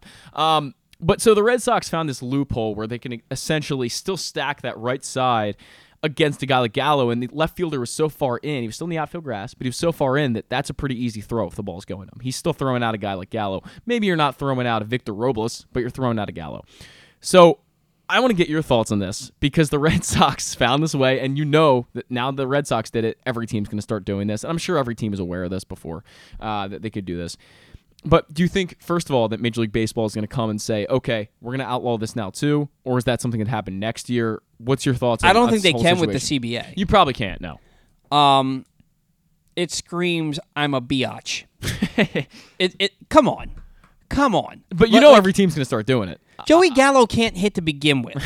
All right, so Yeah. now now you need to to bring uh, like, I hate it. I hate, I hate it too. I, I- absolutely hate it. I hated it. the shift as it was. I've always hated the shift. Me too. I have always hated the shift because it's to me it's cheating. To me it's cheating. It's saying Mm-hmm. You know don't what. I can't get this guy out unless I do something non-conforming to the rules. Mm-hmm. I I like I can't get this guy out otherwise. Do your job, and I get it. The Red Sox are supposed to suck this year. like I don't think they're gonna suck. I don't think they're gonna suck. I think everybody's writing them off, and I think that they could win 82 games this year. But th- come on. The whole point of the rule was to stop that crap from happening. Right. And they're just like, what can baseball do? Because you made the rules for the infield. Now you have to wait, what, four more years to implement? Everybody has to play their position. Right. Like, you need your left fielder in left field. You need your Right. center fielder, and so on and so forth. I hate it. I hate it. And it, it like, it, it defeats the purpose of banning the shift. You know, it, it's you're not banning the shift. You're just banning your infielders from playing too far over. Yeah. Because now you're letting your left fielder come over and take the place of who would have been your Yeah, third baseman. Exactly. You're basically putting him in the same spot. It, it's he's it's playing the same damn thing. You just now have four infielders on the dirt. Exactly. It's the same thing. Mm-hmm. and honestly, I, I think it probably hurts Gallo even more than the shift did before. I think this is even worse. Because now you still have, if he hits a ball down the, the left field line, you still have a third baseman who can possibly get it over there, you know, Mhm. which wasn't the case before. Um, and the ball's going straight to the left fielder before, and that's an automatic single. Now you've got a guy in the way of that unless you hit it over his head. You've got to hit it over his head. Mhm. And for Gallo, that doesn't seem like it's it's very easy these I days. I hope it backfires on whatever teams decide to do it Mm-hmm. so miserably. I hope that they get burnt by inside park inside the park home run after inside the park home run on a blooper down the left field. You know line. what? I don't think this is going to become a commonplace thing because there's not that many guys who pull the ball like Joey Gallo pulls the ball. Yeah. There's just not. I mean, I think most guys have like a, you know, a 35% pull percentage, 35% to center, and then like whatever's left over is the oppo. Um, 30% left is oppo. That's generally how it plays out for a lot of guys. And I was digging into that a few weeks ago, actually. Um, and that seems to be the case. But Gallo, I'd have to look up his numbers, but I'm actually going to do that right now um, and see how much he pulls the ball. I would, I would assume it's over 50%. I would think. Yeah, uh, it's probably over seventy percent, It, or maybe even that's high. Yeah, I I know that's high, but like you can't justify it otherwise. I, I it's I'm right, well, be, I will figure this out right now. I'm gonna be interested interested to see because if a guy only pulls the ball fifty percent of the time, it, uh, Okay, so Gallo last year, 48, po- uh, 48.4% pool, Huh. 34% straight, and 17% oppo. So, I mean, they someone might get beat on, I mean, 18% of his hits went oppo, so it was 17.6. So, That's an interesting strategy, actually. I thought it'd be higher than that. I really did. I thought I thought his pull percentage would be way higher. I was thinking because. Every time I've watched Joey Gallo, that man pulls the ball. That's why he works so perfectly in Yankee Stadium. And it's, it's Mhm. weird that he didn't really have a lot of success there because if he just gets a hold of one, even as a pop up, that could get out because the guy pulls the ball 48.4% of the time. But it's interesting in his rookie year, he was 62.7% pull and 7% oppo. So it looks like He's getting better. He's, got, he's gotten a little better. Wasn't that the year that he had more home runs than singles? Prob- Like, prob- there was a- 2015. there was a year where he had 41 homers and like 39 singles or something like that. That so 2015 actually he didn't play that much. It was only like probably like 30 40 games, but still he he pulled the ball almost exclusively um, during that year and a, even a lot of the ones that went to center field. And I mentioned this on, on the show once before. I'm interested to see how Baseball Savant breaks this down. What you know is center field in each ballpark? What is left field in each ballpark? What's right field? So I don't know. That's obviously something that Baseball Savant has to figure out. But moral of the story is Joey Gallo will be punished by this.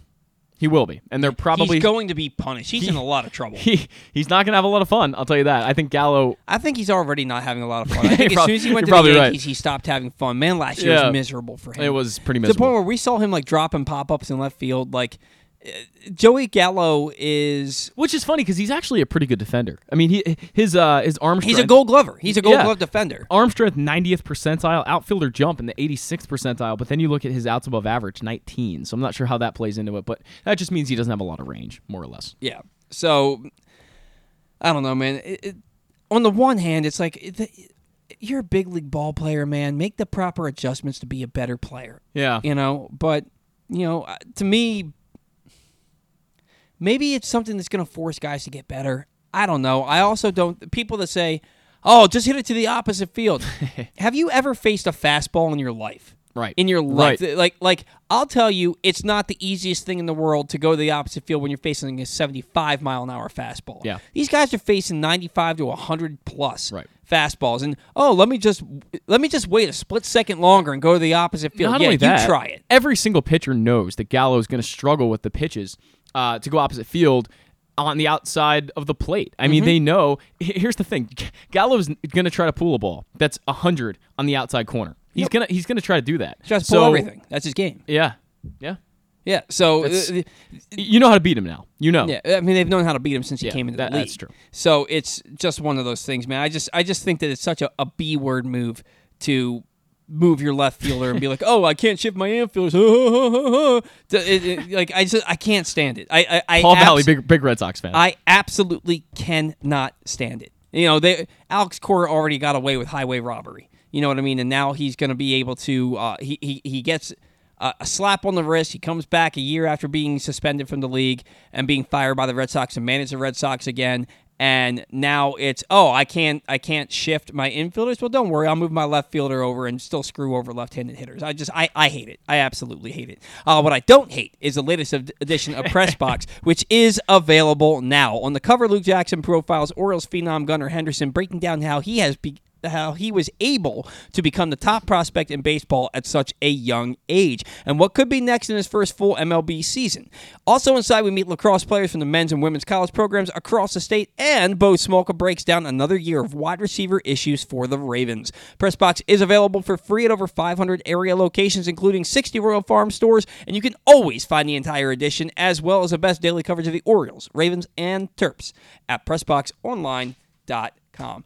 Um, I'm going to make an executive decision that we're going to skip Orioles banter. Okay. Because we've already basically talked about everything that we were going to talk about. Throw it in next week. In Orioles banter. And basically, it's just, um, we started to talk about a little bit last week, too. We know that the season hinges on how good Felix Bautista can be, on Adley Rutschman taking another step forward, on Ryan Mountcastle getting back to being that slugger that we saw his first two, his first season and a half at the big league level. Um, significantly important for all these guys to take another step forward. Um, so, and we've already talked about them a lot. We're running short on time. I got a dog at home I got to get to, so we're going to skip that segment for today. I promise you we'll talk about it next week. I promise. 100%. We will talk about it next week. We're going to catch our final break. When we come back in, I think I've got a little bit of a better trivia question Okay. for Zach in the because I'm going to do it in, in a kind of um. I'm already nervous. It's a difficult question, but I'm going to do it in an, easy, over in, here. in an easier way. Okay. So that'll be next on the Bat Around. Baseball season is finally here, and what better way to celebrate than with some fresh gear from Birdland Sports? As a small business run by O's fans, Birdland Sports offers a great selection of unofficial merchandise, including unique designs like Birds Are Coming tees, player cartoon shirts, and championship prediction designs. And the best part, their prices are more affordable than the big guys. Get high quality gear without breaking the bank. So whether you're heading to the ballpark or watching from home, show your love for the birds with Birdland Sports. Visit birdlandsports.com today to browse their collection and gear up for the season. Let's go O's. Whether your focus is luxury and comfort, convenience and technologically advanced connectivity, or sporty performance and aggressive styling, we've got the perfect Highlander for you. Check out buyatoyota.com for deals on new Highlanders from your local Toyota dealer today. That first sip. That first bite. Mmm. Start your day off right with a delicious breakfast at Royal Farms. Choose from a fantastic selection of fresh Royal Farms breakfast sandwiches and top it off with a rich hot cup of the freshest coffee in the world. At Royal Farms, breakfast is available day and night. It's the freshest breakfast in the world. Real fresh, real fast. Royal Farms. Have you experienced hardship due to COVID 19 and want to start a new career path? Look no further than CCBC. Starting in March, CCBC offers short term career training programs like real estate sales. And the best part, funding is available for those who qualify. Real estate sales is a lucrative career that can provide a stable income and flexibility. With CCBC's real estate sales program, you'll learn everything you need to know to get started in this exciting field. Call us at 443 840 2222 or ccbcmd.edu to learn more. CCBC Real Estate Sales. Your new career starts now with funding available. 443 840 2222 or ccbcmd.edu. The latest edition of Press Box is available now. On the cover, Luke Jackson profiles Orioles phenom Gunnar Henderson, breaking down how he was able to become the top prospect in baseball at such a young age and what could be next in his first full MLB season. Also inside, we meet lacrosse players from the men's and women's college programs across the state, and Bo Smolka breaks down another year wide receiver issues for the Ravens. Press Box is available for free at over 500 area locations, including 60 Royal Farm stores, and you can always find the entire edition, as well as the best daily coverage of the Orioles, Ravens, and Terps at PressBoxOnline.com. Gambling can be a fun and entertaining experience, but there are risks involved. If you're planning on betting on the game at the casino or on your phone or computer, know your limit, stay within it. Set a budget and a time to stop. Remember, gambling isn't a financial solution and it doesn't mix well with alcohol or drugs. Know the risks and have a plan before you begin gambling. For free and confidential services, call 1 800 Gambler 24 7 or go to helpmygamblingproblem.org.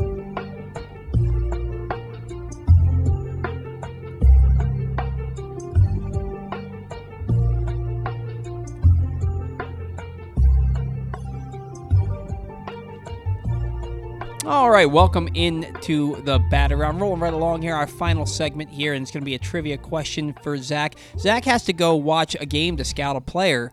Um, at Harford Community College, I used to play a lot of games. I played baseball on that field at Harford Yeah. Community College before it became the nice turf field Well, that it is now. Didn't you play for Harford? I yeah, thought you yeah, did. That's, yeah. I, I played for Harford in Yeah. 05 in uh, the fall of 05 and the spring of 06. Yeah. Um, back when they weren't good, and um, that's why I was on the team. Um, and then I, so, I I played in a Wednesday night league that played on that the turf field there all the way through 2020. Do you show up on was. Baseball Reference? No. If I type in Paul Um, Valley. Um, I don't think our stats were kept anywhere official. Um, I went four for 20. Oh, okay. So when I, I typed in Paul Valley, and it brought me to a page on Baseball Reference, the 1954 Paul's Valley Raiders was, a, was a I baseball thought you were gonna say it brought you a por- brought you to a Pornhub page. Uh, no, not where I was going with that. that team, though, managed by uh, Lloyd Pearson, um, went 41 and 99. So Solid. don't want to put your name behind that. 41 and 99. That's about the same. That's that's about the um. what, what league? This was in the Sooner State League, so somewhere in Oklahoma. Yeah. Nice. Very cool. Interesting. All right, getting to this, but yeah, I, I, the the Harford Turf Field, I um I played on that in the Wednesday Night Baseball League. My team won the championship the last year of the Wednesday Night Baseball League, and I have hit a home run over that big left field wall. I've hit one right off the top of the wall there. I've had some some nice Very moments nice. on that field. I've also that had that some left field wall is pretty tall too. Yeah, it's like 30 feet high. Yeah. Yeah. I, I, I hit a leadoff homer. So I'll never forget little little uh, Paul Valley baseball story time. I was uh, I show up to the game. If I get one more freaking spam call during this show, I'm I'm, going to lose you. my mind. I, I'm going to put my name on the do not call registry. I'm just going to. You do it. should. I, I can't believe I haven't yet. But anywho, um, I show up to the field for a six o'clock game. It's like five fifteen, so I'm warming up, and the uh, the manager comes up to me. He's like, "All right, Paul, don't overthink things. Just get in there and do what you're what you're what you can do. Um, you know, this is a big opportunity." He, he said something for. I took it as an insult because I'm like, if you don't believe on me, believe in me. If you feel like you have to say stuff like that to me, then why am I on the team? Mm-hmm. And then I see the lineup card and see I'm batting leadoff. And I was like, oh, because usually I would bat further. Because the team that I play for, that I played for in that league, and that I play for in the fall still, um, is really good, like really good. Okay. And they're constant. They they they've it's the Susquehanna Braves, and they've constantly won championships in summer leagues and stuff like that around, and they've been around for like twenty plus years. Yeah. So I was batting leadoff. I was like, oh, well, that makes sense why he would say that to me. So I come up to the plate in my in my first at bat, and the guy throws me. Um, he throws strike one. I take the pitch. He throws a, a curveball that is nowhere near the strike zone to get it to one one. And I'm like, well, Okay. he's not going to throw that pitch again. I'm like, he's going to throw me another fastball to try and get ahead one two. So I sat on it, and I hit this thing like 415 feet. I, it, it came off the bat like a rocket, sailed over that left field fence, but I didn't think I hit it high enough to get it over the wall. Again, it's like a 30 foot wall down the left field yeah, line. it is. So I'm sprinting around first base, and the second baseman has to tell me, "Dude, it's gone. It's a home run." so that I uh, that's happened to me on more than one occasion. Where I Then hit you go into that Paul Valley home run trot. yeah, d- dude, the home run trot is always sweet. I've, Mm. I, I've hit like five home runs in my life. I get- little little insight here. There aren't many growing up. There weren't many fields that, that had fences. Correct. Yep. Uh, so like I've only hit. I've hit more. I've hit my fair share of home runs, but I've only hit like five that have gone over a fence Yeah. because I didn't start playing on fence fields till I was a, a grown man. Mm-hmm. Um, and so like I never got that actual home run trot until I was already an adult, Yeah. and it's so cool. Not you. You didn't play. I'm sure Falston had a fence, right? I didn't play in high school. Oh, you didn't play in high No, school. I, I didn't play in high school. That's that's a story for another day that I don't want to tell on the air. Interesting. Um, okay. I'm also a better player now than I was when I was in high school. Okay. But there was there were a lot. Of So how did you? You can tell me off air, I guess. But how did you make a JUCO team after not playing in high school? I'm very curious of that. Well- I, I know Harford Community College was very, very different JUCO back then so than they are I now. but I graduated in 02. okay. I didn't play for Harford till 05, 06. Oh, I gotcha. Okay. And it was back when there weren't a lot of people that were trying out, and so th- honestly, they didn't make cuts. Got it. But I earned my way to being the starting right fielder on the team at a point, just in time to just in time to sprain my ankle playing basketball, Ah, no. and I missed the rest of the season. I broke my thumb last year Well, our- our starting right fielder, who I played with on the, uh, who I've played with on the Susky Braves, he's he's a good player.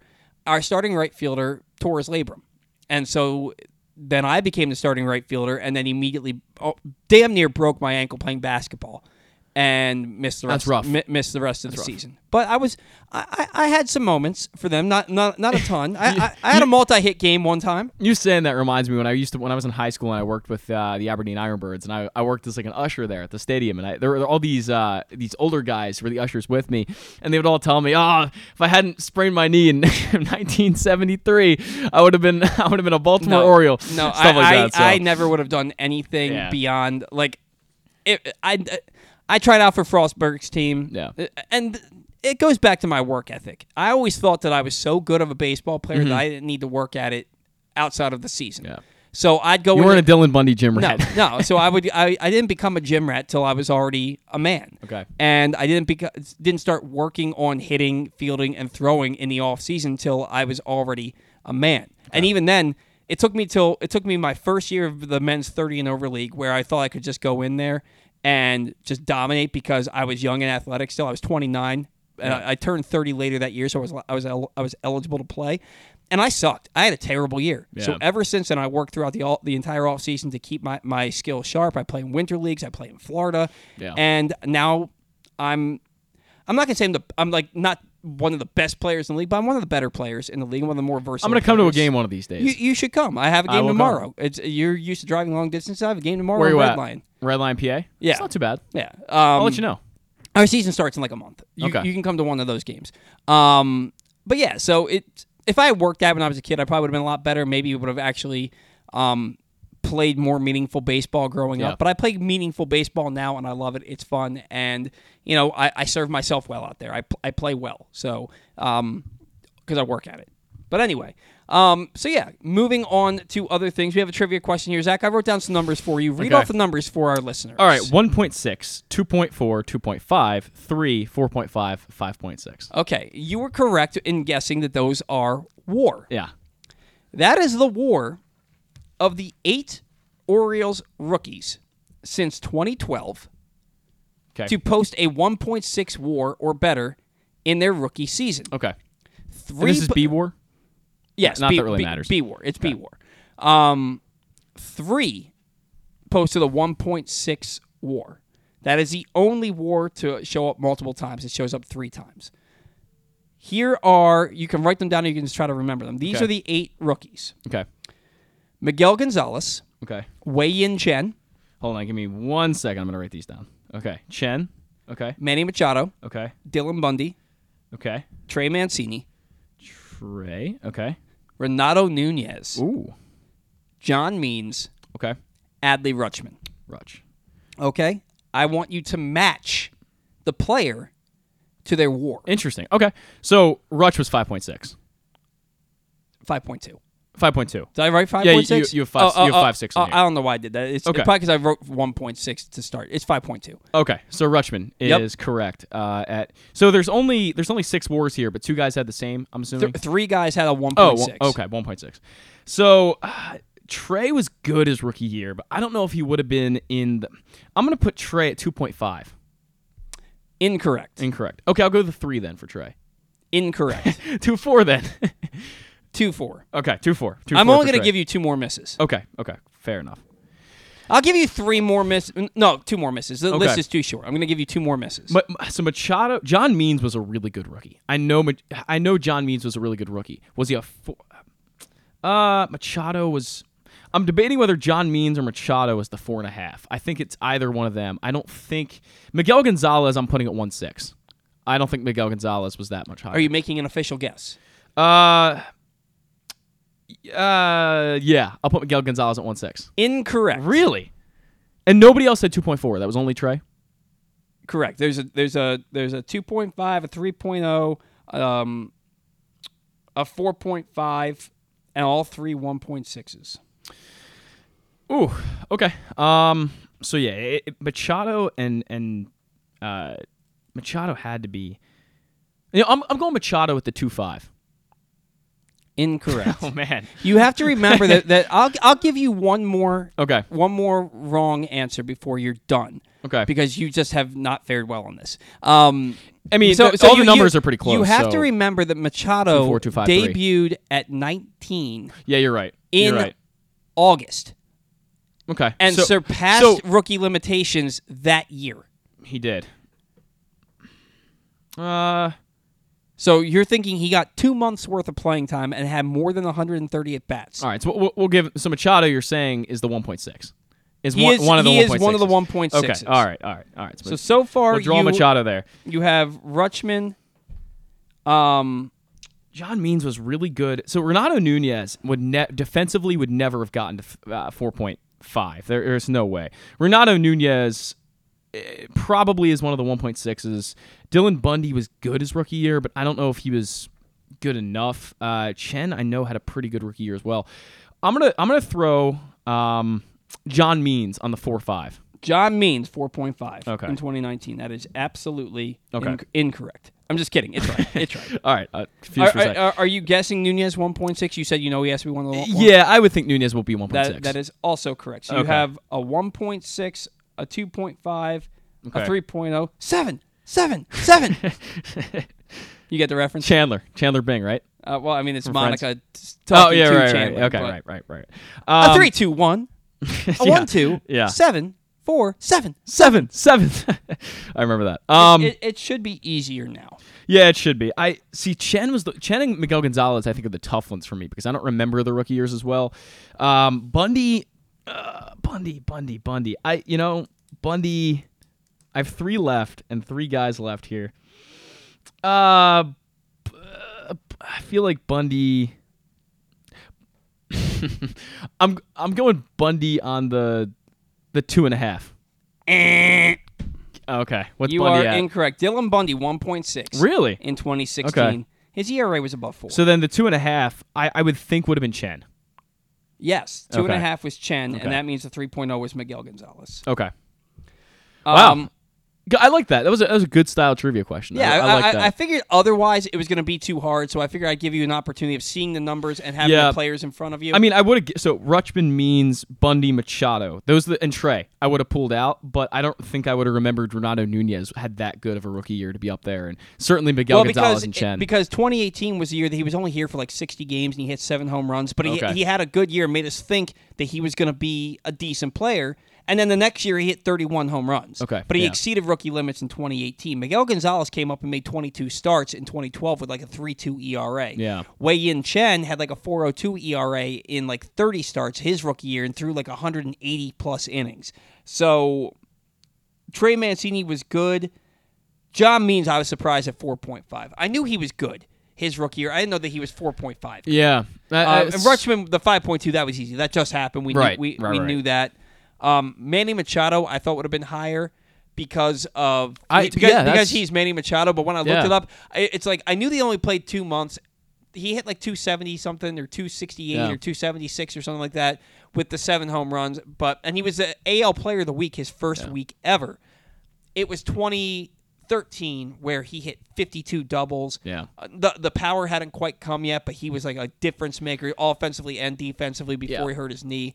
That's when it would have been like That's what I was thinking of. I thought Right. that's the season you meant, and that's why I guess like three because he didn't play for you know nearly war is obviously cumulative. So I, I thought you meant like his 2013 season, not the two months in 2012. But that no, makes sense. So, but he he surpassed rookie of the year limitation because he would have if if 2013 was his rookie year, he would have been rookie of the year. Yeah. Oh, he yeah. 100 percent would Oh, have been yeah. rookie of the year. He- he- uh, in fact, let's look up real quick what Manny Machado's WAR was in 20. Um, I'll make a guess for this. make a guess, sure. Uh, 2015. I want to guess he was a 3.6 WAR player. I'm gonna say he was a he was a five or higher You think so? Okay. because the batting average was there. in 2013, you're saying? In 2013, he hit 52 doubles. He did. He, was a Gold Glover and Yeah. a Platinum Glove winner, award winner. All right. I, yeah, you're probably right. I, So I I'm- can't. I'm, I can't change my say guess that, though. that that his WAR was above five. You're probably right. I, I didn't realize he So let's see. Yeah, 2013, he was a 5.9 win. player. 5.9. Yeah. I mean, what, he- what was he- he in 15? In 15, seven and a half. Yes, 15. Uh, he was uh seven and a half in 15, 7.3 in 16, um, and he's actually never gotten the highest WAR since then was this past year at 6.8. Okay. um, which is crazy. It's crazy that he was like the best. I mean, I guess not because he was so young and so athletic, and he still is young and athletic. But I mean, you look at the 2013, he hit 283, 51 doubles, um, which led the American League, 14 home runs, Gold Glove and Platinum Glove award winner. Then 2015, 286, 35 homers, 30 doubles, 181 hits, uh, and a Gold Glove award winner. And then 2016, 294, 37 homers, 96 RBIs, fifth in MVP voting. That was the year. yeah. 2015 he was fourth in MVP voting. In 2016 he was fifth. I remember a slow MVP start voting. in 17 too. Came off of 16 and, and everyone thought he was going to be unbelievable in 17. He was good, but he definitely had a slower 20, start. 2017 he he only hit 259. He, he Yeah. slashed 259, 310, 471. The 310 is Yeah. his second lowest on base per, on base percentage ever, and his 782 um, OPS is the lowest in the last one. Well, that that was the year two, he three, four, five, six in the last six seasons. So eight, eight was 18 or 17 the year he he decided to play short. That was 18. That was 18. Okay. He- he didn't decide to play short. Hardy was hurt, and they put him at short. Oh, you're right. No, Okay. Hardy was gone. Hardy was hurt in 2017. Yes. um, yes. and- I, I thought Machado explicitly asked to play short. That's the way I Well, he wanted it. to play shortstop, Yeah. but they were gonna. I mean, they put him there because they didn't have anybody else to play. They weren't gonna put Tim Beckham there. Tim Beckham was playing was playing um, Yeah. third base for them, and 2017 was the year where Manny went bananas. Well, the thing is, though- in in August he had the three homer game, including the walk off grand slam against the um against the Angels, and he had a two or three homer game against the Yankees, a game that I was at in September that brought the Orioles within one game of the wild card. Yeah. It was and it was a walk off. I was at that game too, I think. Yeah, my, my then girlfriend took me to um took me to that game Okay.